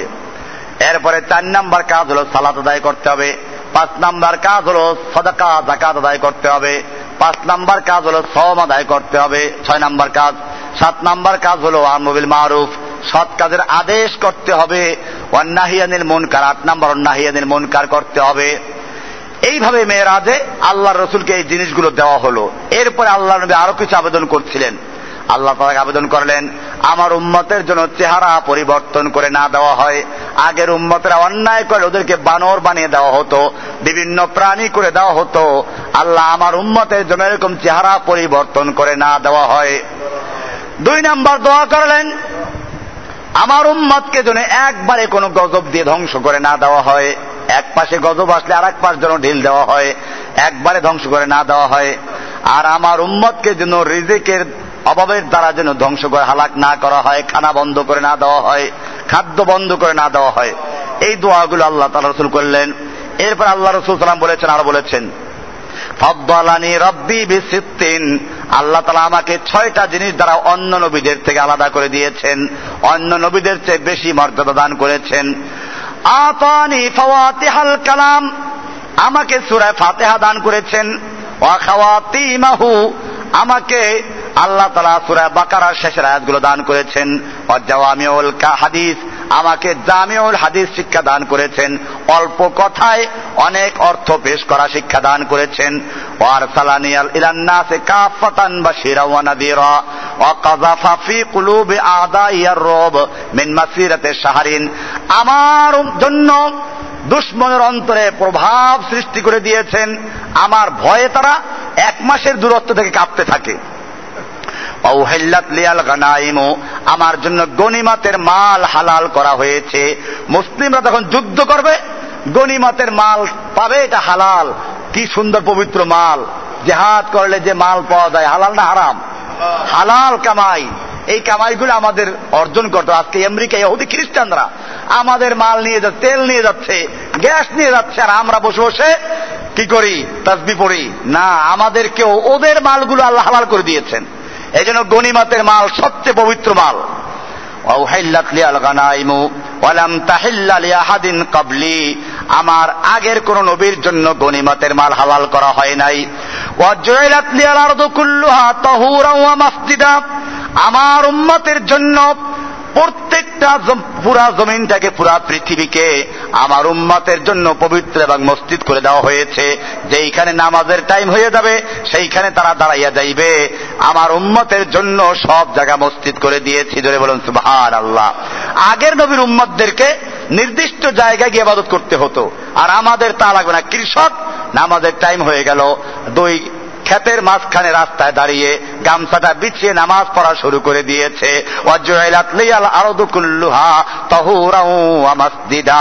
আমার উম্মতের জন্য, আমার জন্য গোটা পৃথিবীর মাটিগুলোকে মসজিদ বানানো হয়েছে, এবং যদি পানি না পায় এই মাটি দ্বারাই তায়াম্মুম করতে পারবে। জোরে বলুন সুবহানাল্লাহ। এরপরে বলা হলো, এবারে আল্লাহর রাসূল সাল্লাল্লাহু আলাইহি সাল্লামকে এই বলে বিদায় দেওয়া হলো। এবার আল্লাহ রাসূল চলছেন, মুসা আলাইহিস সালামের সাথে সাক্ষাৎ হলো। মুসা আলাইহিস সালাম আল্লাহকে দেখার জন্য 9 বার আবেদন করেছিলেন। রব্বি আরিনি আনজুর ইলাইক, ও আমার রব আমি তোমাকে দেখতে চাই। আল্লাহ বললেন, মুসা তুমি আমাকে দেখতে পারবা না, লান তারানি ওয়ালাকিন আনজুর ইলাল জাবাল, পাহাড়ের দিকে তাকাও। ওই মুসা আলাইহিস সালাম যেহেতু আল্লাহকে দেখার জন্য 9 বার আবেদন করেছিল, আল্লাহ রাব্বুল আলামিন মুসাকে আজকে শিক্ষা দিচ্ছেন, তুমি আমাকে তো দেখতে পারো নাই, আমাকে যেই লোক দেখা করে গেছে তুমি তার সাথে বারবার দেখা করো, 9 বার দেখা করে পূরণ করো। এবারে মুসার সাথে দেখা হলো। মুসা বলল, মুহাম্মদ তোমাকে আল্লাহ কি হুকুম দিয়েছেন, তোমার উম্মতকে কি দিয়েছেন? 50 ওয়াক্ত নামাজ দিয়েছেন। কয় না, তোমার উম্মত পারবে না, আমি বনি ইসরাইল নিয়ে বড় ঝামেলা পোহাইছি, বড় কষ্ট করেছি, তোমার উম্মত তো আরো দুর্বল হবে, কমাই নিয়ে আসো। 5 ওয়াক্ত কমানো হলো। 5 কমাইতে কমাইতে শেষ পর্যন্ত কত হলো? 9 বারে 45 ওয়াক্ত চলে গেছে। এইভাবে যখন 45 ওয়াক্ত কমে গেল, এরপরও মুসা আলাইহিস সালাম বলছেন আবারও যাও, কমাই নিয়ে আসো। আল্লাহর রাসূল সাল্লাল্লাহু আলাইহি সাল্লাম বলছেন, আমার লজ্জা হচ্ছে। লজ্জার কারণ কি? একবারে 5 বার করে কমাইলেন, এখন যদি 5 বার কমে যায় কিছু থাকবে? তাহলে উম্মতের জন্য আল্লাহ একটা হাদিয়া পেশ করলেন, আর আমি একেবারে খালি যাব না, এটা আমি করব না। এই পাঁচ ওয়াক্ত নামাজে রাজি হয়ে গেল, আল্লাহর পক্ষ থেকে আওয়াজ হয়ে গেল, মা ইউবাদদালুল কওলু লাদাইয়া ওয়া মা আনা বিযাল্লামিল লিল আবিদ, আমার কাছে কথার কোনো পরিবর্তন নাই। কয় 50 ওয়াক্তের থেকে ৫ ওয়াক্তে চলে আসলো, আর আল্লাহ কয় পরিবর্তন নাই। হ্যাঁ, পরিবর্তন আল্লাহর কাছে নাই। কোরআনের যেইখানে প্রশ্ন আসবে ওইখানে উত্তর ইঙ্গিত আছে। এখানে আছে মা ইউবাদদালুল কওলু লাদাইয়া, আমার কাছে পরিবর্তন নাই। লাদাইয়া আমার কাছে পরিবর্তন নাই, তার মানে তোমাদের সেবা পরিবর্তন আছে। তোমাদেরকে ফরজ করা হয়েছিল ৫০ ওয়াক্ত, এখন তোমরা পড়বে কয়েকত পরিবর্তন আর তোমাদের হিসাবে। আর আমি আল্লাহর কাছে ৫০ ওয়াক্তের জন্য যে সওয়াব বরাদ্দ ছিল, ৫ ওয়াক্তের জন্য আমি সেই সওয়াবটাই রেখে দিয়েছি। জোরে বলুন সুবহানাল্লাহ। মা ইউবাদদালুল কওলু লাদাইয়া, আমার কাছে কথার কোনো পরিবর্তন নাই। ওয়া মা আনা বিযাল্লামিল লিল আবিদ, আমি বান্দার উপরে কোনো জুলুম করি না, কোনো অত্যাচার করি না। ৫ ওয়াক্ত নামাজ নিয়ে আসলেন আল্লাহর রাসূল সাল্লাল্লাহু আলাইহি ওয়াসাল্লাম, পরে আবার বাইতুল মুকাদ্দাসে চলে আসলেন, যেখানে বোরাক বাধা ছিল। এবারে বোরাকটাকে খোলা হলো, সেইখান থেকে আল্লাহর রাসূল সাল্লাল্লাহু আলাইহি ওয়াসাল্লাম এবারে মক্কার দিকে রওনা হচ্ছেন। পথের মধ্যে আরেকটা ঘটনা ঘটলো।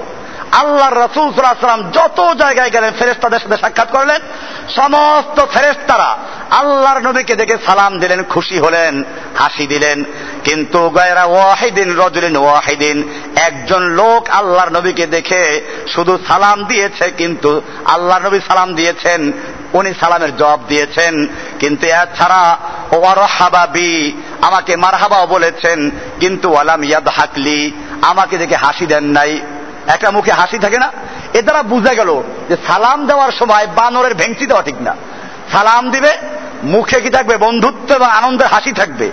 এটা হাদিস দ্বারা বোঝা যায়, কারণ আল্লাহ রাসূল অভিযোগ করেছেন যে জিবরাইল, আমি যত ফেরেশতাদের সঙ্গে আসমানে অতিক্রম করলাম, সবাই আমাকে দেখে, আমি সালাম দিলাম তার উত্তর দিল, আমাকে মারহাবা বলল এবং আমাকে দেখে একটু মুস্কি হাসলো, কিন্তু একটা লোক শুধুমাত্র আমাকে দেখে হাসে নাই। তাই এতে বোঝা গেল আল্লাহ রাসূল মাইন্ড করেছেন। তাহলে বোঝা গেল সালামের সাথে কি থাকবে। এই হাদিস দ্বারা বোঝা যায় সালাম হচ্ছে মহাব্বতের নিদর্শন, সালামের সঙ্গে মুস্কি হাসি থাকবে, ভ্রাতৃত্বের ইঙ্গিত থাকবে। আর সালাম দিল ভেঙচি মারলো, বানরের ভেঙচি, এইগুলো কোনো সালাম না। সালাম দিল ঘোড়ার লেজ বাড়ি মারলো, কি বলে, এটা সালাম হয় না। হাত দূরে যদি থাকে, দূরে থাকলে সেখানে মুখেও সালাম করবে, হাতে ইঙ্গিত করবে যে এটাকে সালাম করছে, এটা বোঝার জন্য। কিন্তু কাছে যদি হয় তাহলে শুধু মুখে বলবে আসসালামু আলাইকুম ওয়া রাহমাতুল্লাহ, যতটুকু বলবে উত্তর যে দিবে সে তার চেয়ে একটু বেশি দিবে অথবা সমান দিবে। এটা সালামের নিয়ম। আর সালাম দেয় সালাম কি যে বললো নিজেই বুঝে নেয়, এই সালামের জবাব দেওয়া জরুরি না। সালাম যদি ঠিক মতো না হয়, ওই সালামের জবাব দেওয়া জরুরি না। তারপরে কাছে থাকলে হাত উঠাবে না। হাত উঠান বললাম দূরে যদি থাকে, মুখে সালাম বলবে, আওয়াজ শোনা যাচ্ছে না, ওইখানে ইঙ্গিত করে হাতে বলবে যে হ্যাঁ আমি তোমাকে সালাম দিয়েছি, সেও মুখে উত্তর দিয়ে হাতে ইঙ্গিত করে বুঝাবে যে আমি তোমার উত্তর দিয়েছি। এটা দূরে যদি হয়, কাছে হলে হাত উঠবে না, শুধু কি করবে, মুখে সালাম দিবে। আর এই হাদিসটা আমি বললাম এই জন্য যে মেরাজের মধ্যে আল্লাহ রাসূল অভিযোগ করেছেন, জিবরাইল, আমি যত লোক কাছে অতিক্রম করলাম, ফাসাল্লামতু আলাইহি ফারাদ্দা আলাইয়া সালামা, আমি সবাইকে সালাম দিয়েছি, ওরা সালামের জবাব দিয়েছে, আর রাহাবা বি, আর আমাকে মারহাবা বলেছে, ও লোকটাও তাই করেছে, কিন্তু ওয়ালাম ইয়াদহাকলি, আমার জন্য একটু হেসে দেয় নাই।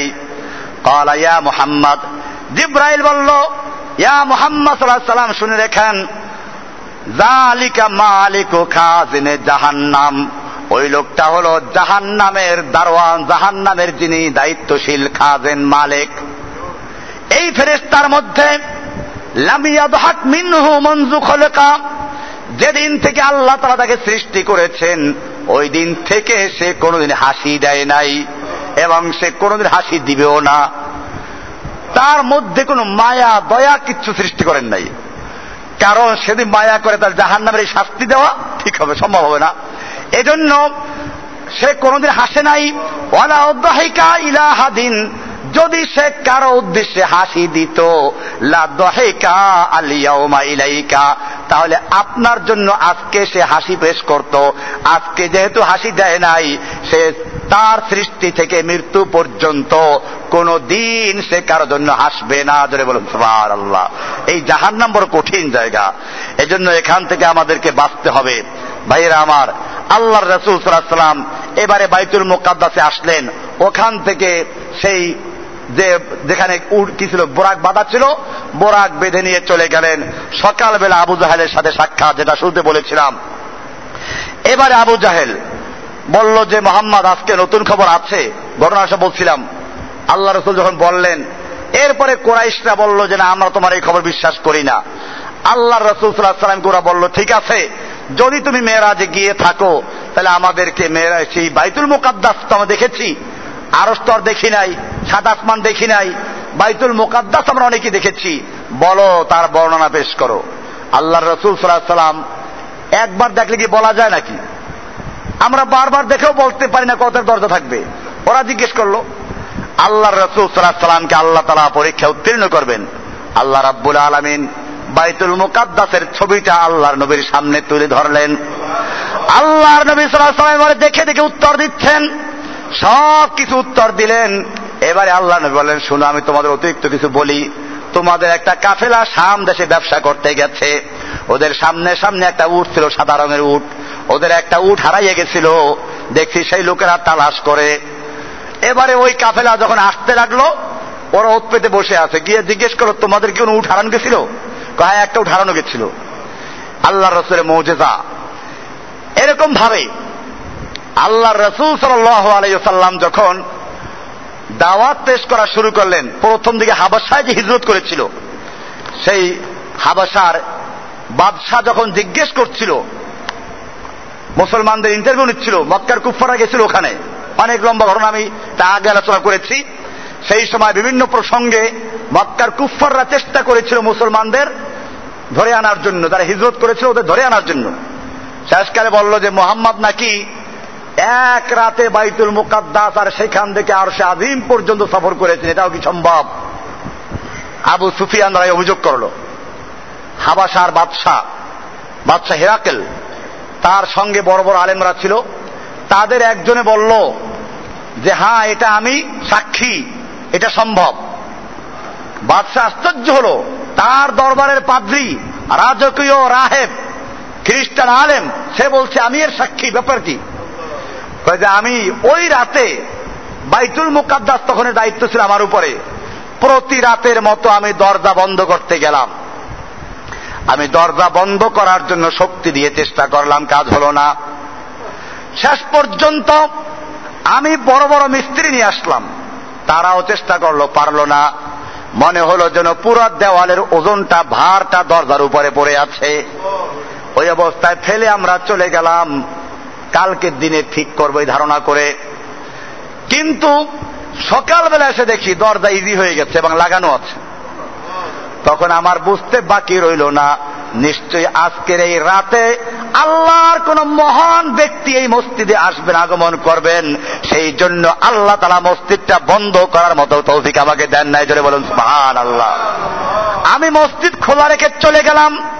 সকালবেলা দেখতে পেলাম সমস্ত নবীরা যেই পাথরটার সঙ্গে উট বাঁধতেন, তাদের বাহনটাকে বেঁধে রাখতেন, ওই পাথরটা যেন ছিদ্র করা আছে। আমি তখনই বুঝতে পেরেছিলাম আজকের এই রাতে কোন মহান এক আল্লাহর বান্দার এখানে আগমন ঘটেছিল, কিন্তু আমি তালাশ করতে করতে সন্ধান পাই নাই। আজকে আমি বুঝতে পারলাম সেই মহান ব্যক্তি মুহাম্মদ সাল্লাল্লাহু আলাইহি ওয়াসাল্লাম ছাড়া আর কেউ নন। জোরে বলুন সুবহানাল্লাহ। আল্লাহর নবীর মুজিজা, মেরাজ একটা মুজিজা। আল্লাহর নবীর এই মুজিজা, যারা ঈমানদার তারা বিশ্বাস করে। জানবো আবু বকর সিদ্দিক রাদিয়াল্লাহু তাআলা বিশ্বাস করেছেন, আর আবু জাহেল বিশ্বাস করতে পারে নাই। এই মেরাজের কাহিনীকে কেন্দ্র করে অনেক আজগুবি কাহিনীও আছে। আমাদের দেশে আমি একবার ক্যাসেট শুনতেছিলাম, মাহফিলে যাচ্ছি, বাসে ওরা গান বাজায়। তো শেষ পর্যন্ত আমি বললাম যে গান বন্ধ রাখো, দিল একটা মাহফিলের ক্যাসেট লাগাইয়া। ওই যে তুরাবালি মার্কা বক্তব্য আছেন এখন, সুরসা দিয়ে বয়ান করে কাহিনী, এই কাহিনী লাগলো। আমি বললাম যে ভাই এটা বন্ধ করে আগেরটাই দাও, কারণ গান শুনলে মানুষ একটা অন্যায় করে, একটা হারাম কাজ করে, ইমান নষ্ট হওয়ার কোনো বিষয়ের মধ্যে নাই। কিন্তু এই যে মাহফিলের মধ্যে ইমান নষ্ট করার বিষয় আছে, ওই ক্যাসেটে বাজতেছিল। আল্লাহর নবীর মেরাজ একজনে স্বীকার করে নাই, বিশ্বাস করে নাই। স্ত্রীকে শোল মাছ কিনে দিয়ে কেটে দিতে গিয়ে গোসল করতে গেল, এরপরে ডুব দিল, ডুব দিয়ে সে কি হয়ে গেল, মেয়ে লোক হয়ে গেল। একবার চরে গাড়ি উঠলো, সওদাগাররা ধরে নিয়ে গেল, একজনে বিয়ে করলো, 7টা বাচ্চা হইল, 27 বছর কেটে গেল। এরপরে আবার ওই গোসল করতে আসলো, ডুব দিল, এরপরে আবার পুরুষ হয়ে গেল। ঘরে গিয়ে দেখে তার স্ত্রী এখনো মাছ কাটতেছে। তো এরপরে স্ত্রী বলল ব্যাপার কি, আর স্ত্রীকে বলল ব্যাপার কি, এখনো মাছ কাটা হয় নাই। স্ত্রী বলল, আরে তুমি না এইমাত্র গেলা।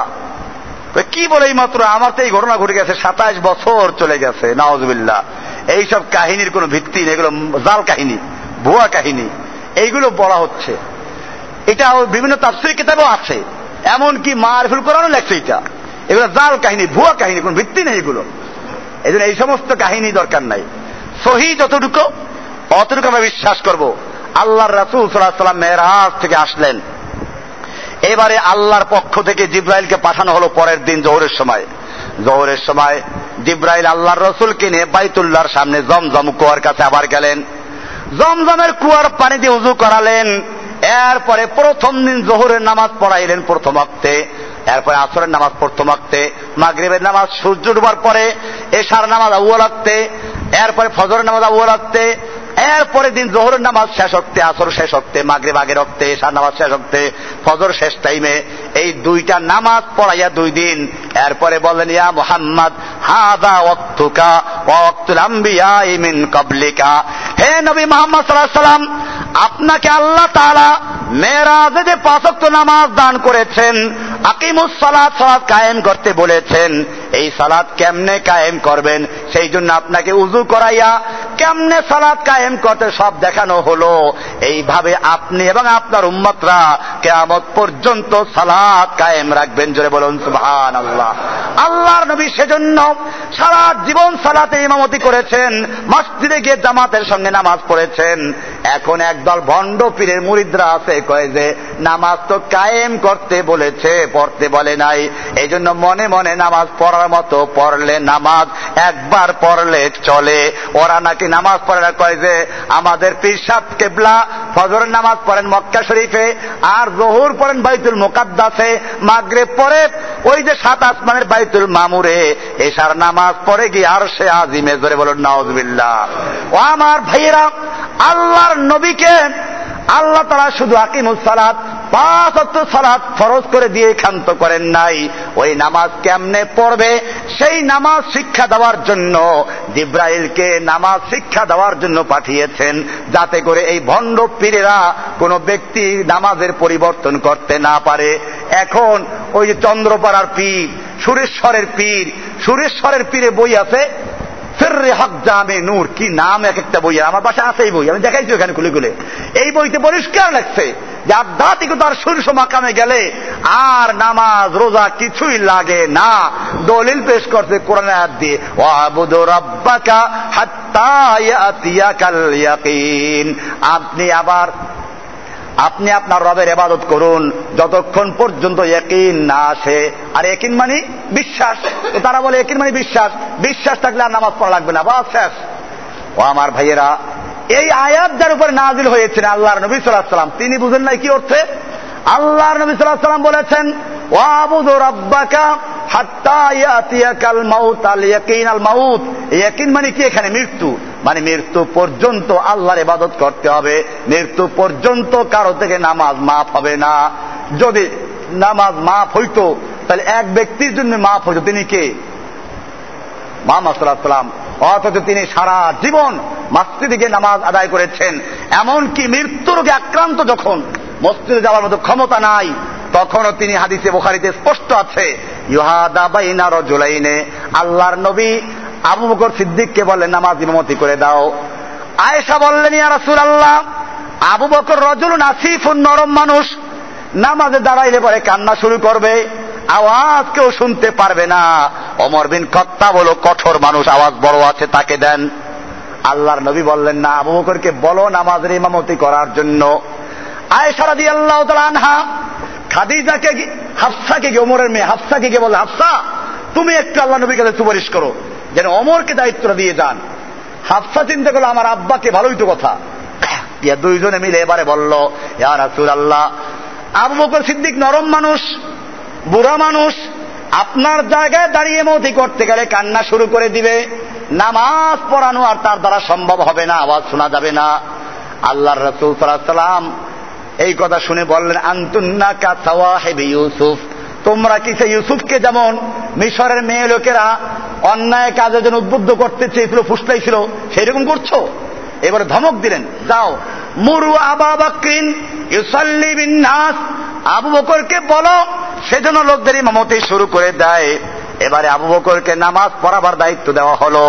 বোঝা গেল আল্লাহর নবী তার জীবদ্দশায় যেই লোকটাকে ইমাম বানিয়ে গেলেন, যদি কোন মুসলমান নামদারি ব্যক্তি বলে যে আবু বকর ছিল মুনাফেক কাফের, সেই লোকগুলো মুসলমান না কাফের। সুতরাং শিয়ারা যারা বলে আবু বকর ওমর ওসমান এরা ছিল মুনাফিক, নাউজুবিল্লাহ। আল্লাহর নবী আলীকে খেলাফত দিয়ে গেছেন, এই খলিফা ছিল আলী, মাঝখানে তিন খলিফা বাতিল, এইটা যারা বলে তারা মুসলমান না কুফার? এই শিয়া। আল্লাহর নবী আবু বকরকে নিজের স্থানে দাঁড় করায় গেলেন। এরপরে মুসলমানরা আবু বকরকে আল্লাহর নবীর কবরের জায়গায় কবর দিলেন, ওমরকে কবর দিলেন নবীর পাশে। সমস্ত মুসলিমরা যাদেরকে মেনে নিল, শিয়ারা মানতে পারল না। এই শিয়াগুলো মুসলিম না কাফের? শিয়া পরিষ্কার কাফের, শিয়া কোনো মুসলমানই না। এই যে মনে রাখতে হবে, এই শিয়াদের ধর্মই গ্রহণ করেছে আমাদের দেশে একদল সুফিবাদীরা। এরাও বলে আল্লাহর নবী আলীকে খেলাফত দিয়ে গেছেন। কিসের খেলাফত দিয়ে গেছেন? ভাইরা, বোঝার চেষ্টা করবেন, আমার সঙ্গে কারো শত্রুতা নাই, বোঝার চেষ্টা করবেন। আমাদের দেশে যত পীরের সিলসিলা আছে, সমস্ত পীরের সিলসিলা যায় কোথায়? হাসান বসরি পর্যন্ত। আর হাসান বসরিকে আলী খেলাফত দিয়েছেন, আর আলীকে খেলাফত দিয়েছেন কে? আল্লাহর রাসূল সাল্লাল্লাহু আলাইহি ওয়াসাল্লাম। এই কথাটা কাদের? শিয়াদের কথা। এখন যদি আপনি বলেন না শিয়ারা যেটা বলে আমরা ওটা বলি না, শিয়ারা বলে রাষ্ট্রীয় খেলাফত দিয়ে গেছেন আলীকে, আবু বকর ওমর ওসমান বাতিল, আমরা ওটা বলি না। আমরা বলি আল্লাহর রাসূল সাল্লাল্লাহু আলাইহি ওয়াসাল্লাম আলীকে একটা আধ্যাত্মিক খেলাফত দিয়ে গেছেন, তাসাব্বুফের খেলাফত। এইটা যদি বলেন তাহলে আমার প্রশ্ন, এই খেলাফতটা যে দিলেন এটা কি আরো কেউ দিয়েছিলেন? আরো কেউ দিয়েন নাই, খালি আলীকে দিলেন। কেন? আধ্যাত্মিকতা আবু বকরের ছিল না, ওমরের ছিল না, ওসমানের ছিল না, 1400 সাহাবীদের মধ্যে কারো ছিল না। শুধু একমাত্র একজন লোককে আল্লাহর নবী খেলাফত দেওয়ার উপযুক্ত মনে করলেন। আর যদি বলেন যে না একজন কি দেওয়া যায়, বেশি কি দেওয়া যায় না, সেজন্য দেন নাই, তাহলে আপনারা কেন এক একজন পীর হাজার হাজার লোকদের খেলাফত দেন? এক একজন আর 500-600 খলিফা আছে না? আমার কাছে বই আছে, 636 জন খলিফার নাম আছে।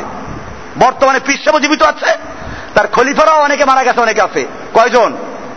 636 জন খলিফার নাম আছে আমার কাছে। একটা বাসা আছে, লাগলে এখন দেখাই দেবো গিয়া। এবং সে ছোটখাটো পীর না, এদেশের অনেক বড় আলেম। তাহলে এখন আপনি 636 জনকে খলিফা খেলাফত দিতে পারলেন, আল্লাহর নবী দিলেন মাত্র একজনকে। তাহলে কোন খেলাফত ছিল এটা? রাষ্ট্রীয় খেলাফত বললে শিয়াদের কথা ঠিক, তাহলে মাঝখানে আবু বকর ওমর ওসমান বাতিল। আর যদি বলে আধ্যাত্মিক খেলাফত, তাহলে আধ্যাত্মিক খেলাফত খালি আলীকে দিলেন, আর কাউকে দিলেন না। এগুলো ভুয়া। আল্লাহর নবীর নামে ভুয়া হাদিস তৈরি করা হয়েছে, সাজারা তৈরি করা হয়েছে, সিলসিলা বানানো হয়েছে। এইগুলো আমাদেরকে বুঝতে হবে। আমি যে কথা বলতে চাই মানুষ ভুল বুঝে। আমি আল্লাহর ওলিদের বিরুদ্ধে বলি না, আল্লাহর নবীর মুজিজা, আজকে তো মুজিজা, মেরাজটা মুজিজা, ইনশাআল্লাহ আগামী জুমাতে এই মুজিজা এবং কারামত নিয়ে আলোচনা হবে। কারণ আমাদের অনেকে বদনাম করে, আমরা নবীদের মুজিজা মানি না, ওলিদের কারামত মানি না। এটা মিথ্যা কথা, ভুয়া কথা। আমরা মনে করি নবীদের মুজিজা হক, ওলিদের কারামত হক। তবে সেই মুজিজার কারামত হতে হবে কি? কোরআন সুন্নাহ সমর্থিত। আমরা সেগুলো দেখাবো ইনশাআল্লাহ। আল্লাহ নবীর মুজিজাগুলো কেমন ছিল? এই মেরাজও একটা মুজিজা। আমরা এটা বিস্তারিত আলোচনা শুনলাম, আরো অনেক গুরুত্বপূর্ণ দিক আছে, কিন্তু আলোচনা করতে গেলে শেষ হয়ে যাবে রাতকে রাত। এর মধ্যে কয়েক ঘন্টা চলে গেছে, আপনারা বসে আছেন। আমরা সালাত, এই যে মেরাজের একটা বড় ইবাদত, এটা নিজেরা আমল করব। আজকে যারা মেরাজের তাৎপর্য শিখতে চায়, অনেকে জিজ্ঞেস করে মেরাজে কয়টা রোজা রাখবো, মেরাজে কয় রাকাত নামাজ পড়বো। কি পণ্ডিত, মেরাজে আল্লাহ নবীর সাহাবীরা কোন নামাজ পড়েছেন? মেরাজের নামাজ যদি কয় রাকাত জিজ্ঞেস করে, আমি বলেছি, আগেও বলেছি যে মেরাজের নামাজ কয় রাকাত? 17 রাকাত। সেই 17 রাকাত কি? ফজরের 2 রাকাত ফরজ, জোহরের 4 রাকাত, আসরের 4 রাকাত, মাগরিবের 3 রাকাত, এশার 4 রাকাত, মোট কয় রাকাত? এই 17 রাকাত হচ্ছে মেরাজের নামাজ। যদি কোনো ব্যক্তি আল্লাহর নবীকে ভালোবাসে, নবীর মেরাজকে হক মনে করে, আর মেরাজের যে প্রাপ্য সেটা আদায় করতে চায়, তার জন্য জরুরি 5 ওয়াক্ত নামাজ ঠিক মতো পড়া, ঠিক কিনা? 5 ওয়াক্ত নামাজ পড়বে না আর দাবি করবে নবীর আশেক, এগুলো আশেক না, শয়তান। এজন্য মনে রাখতে হবে নামাজ মাফ হয় না। আল্লাহর নবী সাল্লাল্লাহু আলাইহি ওয়াসাল্লাম মৃত্যু রোগে আক্রান্ত শেষ সময়, একেবারে জীবনের শেষ মুহূর্তে বারবার বলছেন আসসালাত আসসালাত ওমা মালাকাত আইমানুকুম, সালাত সালাত, খবরদার তোমরা সালাতের প্রতি গুরুত্ব দিবে, সালাত যেন ছুটে না যায়। বারবার বলেছেন। এই কথা বলতে বলতে আল্লাহ নবীর কথা বন্ধ হয়ে গেছে, শুধু একটা কথা এরপর বলেছেন আল্লাহুম্মা রফিক আল আলা। এটা এজন্য নবীদেরকে আল্লাহ তাআলা মৃত্যুর আগে ইখতিয়ার দেন। জিবরাইল আজরাইল এসে বলছেন ইয়া রাসূলুল্লাহ, আমি আপনার কাছে বলছি, আল্লাহ আপনাকে জিজ্ঞেস করতে বলেছেন আপনি কি দুনিয়ায় থেকে যাবেন নাকি আল্লাহর কাছে চলে যাবেন। আল্লাহর রাসূল সাল্লাল্লাহু আলাইহি ওয়াসাল্লাম বলেন ভাই আজরাইল, আমি যদি দুনিয়া থাকতে চাই তাহলে কি থাকতে দেওয়া হবে? আজরাইল ভাই এমনটাই তো বলা হয়েছে। আল্লাহর রাসূল সাল্লাল্লাহু আলাইহি ওয়াসাল্লাম জিবরাইলের দিকে তাকালেন, যেন পরামর্শ চাচ্ছেন জিবরাইলের। জিবরাইল বলেন ইয়া রাসূলুল্লাহ, আল্লাহ তাআলা আপনার যে অপেক্ষায় রয়েছেন। আল্লাহর রাসূল সাল্লাল্লাহু আলাইহি ওয়াসাল্লাম তখন বলেন আল্লাহুম্মা রফিক আল আলা, আমি আমার মহান বন্ধু আল্লাহর কাছে আমি যাওয়ার জন্য আগ্রহী। এরপরে রূহ কবজ করে নেওয়া হলো। এটাই নবীর সর্বশেষ কথা। এর আগের কথাটা কি? আসসালাতু ওয়া মা মালাকাত আইমানুকুম, সালাত সালাত, এবং তোমাদের অধীনস্থ দাস দাসীদের প্রতি খেয়াল রাখো, সালাত কায়েম করো। এই সালাত কারোর থেকে কোন অবস্থায় মাফ হয় না। মা দুমতু হাইয়া, যতক্ষণ পর্যন্ত জীবিত থাকবে অতক্ষণ পর্যন্ত সালাত আদায় করতে হবে। এই সালাত দিয়ে হচ্ছে একজন মুমিন আর মুনাফিকের মধ্যে পার্থক্য, কাফেরের মধ্যে পার্থক্য। এজন্য আল্লাহর নবীর যুগে মুনাফিকরা পর্যন্ত জামাতের সঙ্গে নামাজ পড়ত। আল্লাহর রাসূল সাল্লাল্লাহু আলাইহি ওয়াসাল্লাম বলেছেন মান তারাকা সালাতান মুতাআম্মিদান ফাকাদ কাফারা, যেই ব্যক্তি এক ওয়াক্ত নামাজ ইচ্ছা করে তরক করলো, এক ওয়াক্ত নামাজ ইচ্ছা করে ছাড়লো, ফাকাদ কাফারা, সে কুফরি করলো, সে কুফরি করলো। আল্লাহর রাসূল আরো বলেছেন আসসালাতু ইমাদুদ্দিন, নামাজ হচ্ছে দ্বীনের স্তম্ভ, ফামান আকামাহা ফাকাদ আকামাদ্দিন, যেই ব্যক্তি সালাত কায়েম করলো সে দিন কায়েম করলো, ওমান হাদামাহা ফাকাদ হাদামাদ্দিন, যেই ব্যক্তি সালাতকে নষ্ট করলো সে দিন ইসলামকে নষ্ট করে ফেললো। এজন্য ওমর ইবনে খাত্তাব রাদিয়াল্লাহু তাআলা আনহু যখন খেলাফতের মসনদে বসলেন, তিনি রাষ্ট্রীয়ভাবে সমস্ত সরকারি কর্মকর্তা কর্মচারীদের কাছে পত্র লিখলেন, হুকুম জারি করলেন আহাম্মুস সালাত ইনদিয়াস সালাত, আহাম্মুল উমুর ইনদিয়াস সালাত, আমার কাছে রাষ্ট্রীয় সমস্ত কাজের মধ্যে সবচেয়ে বড় কাজ হচ্ছে সালাত।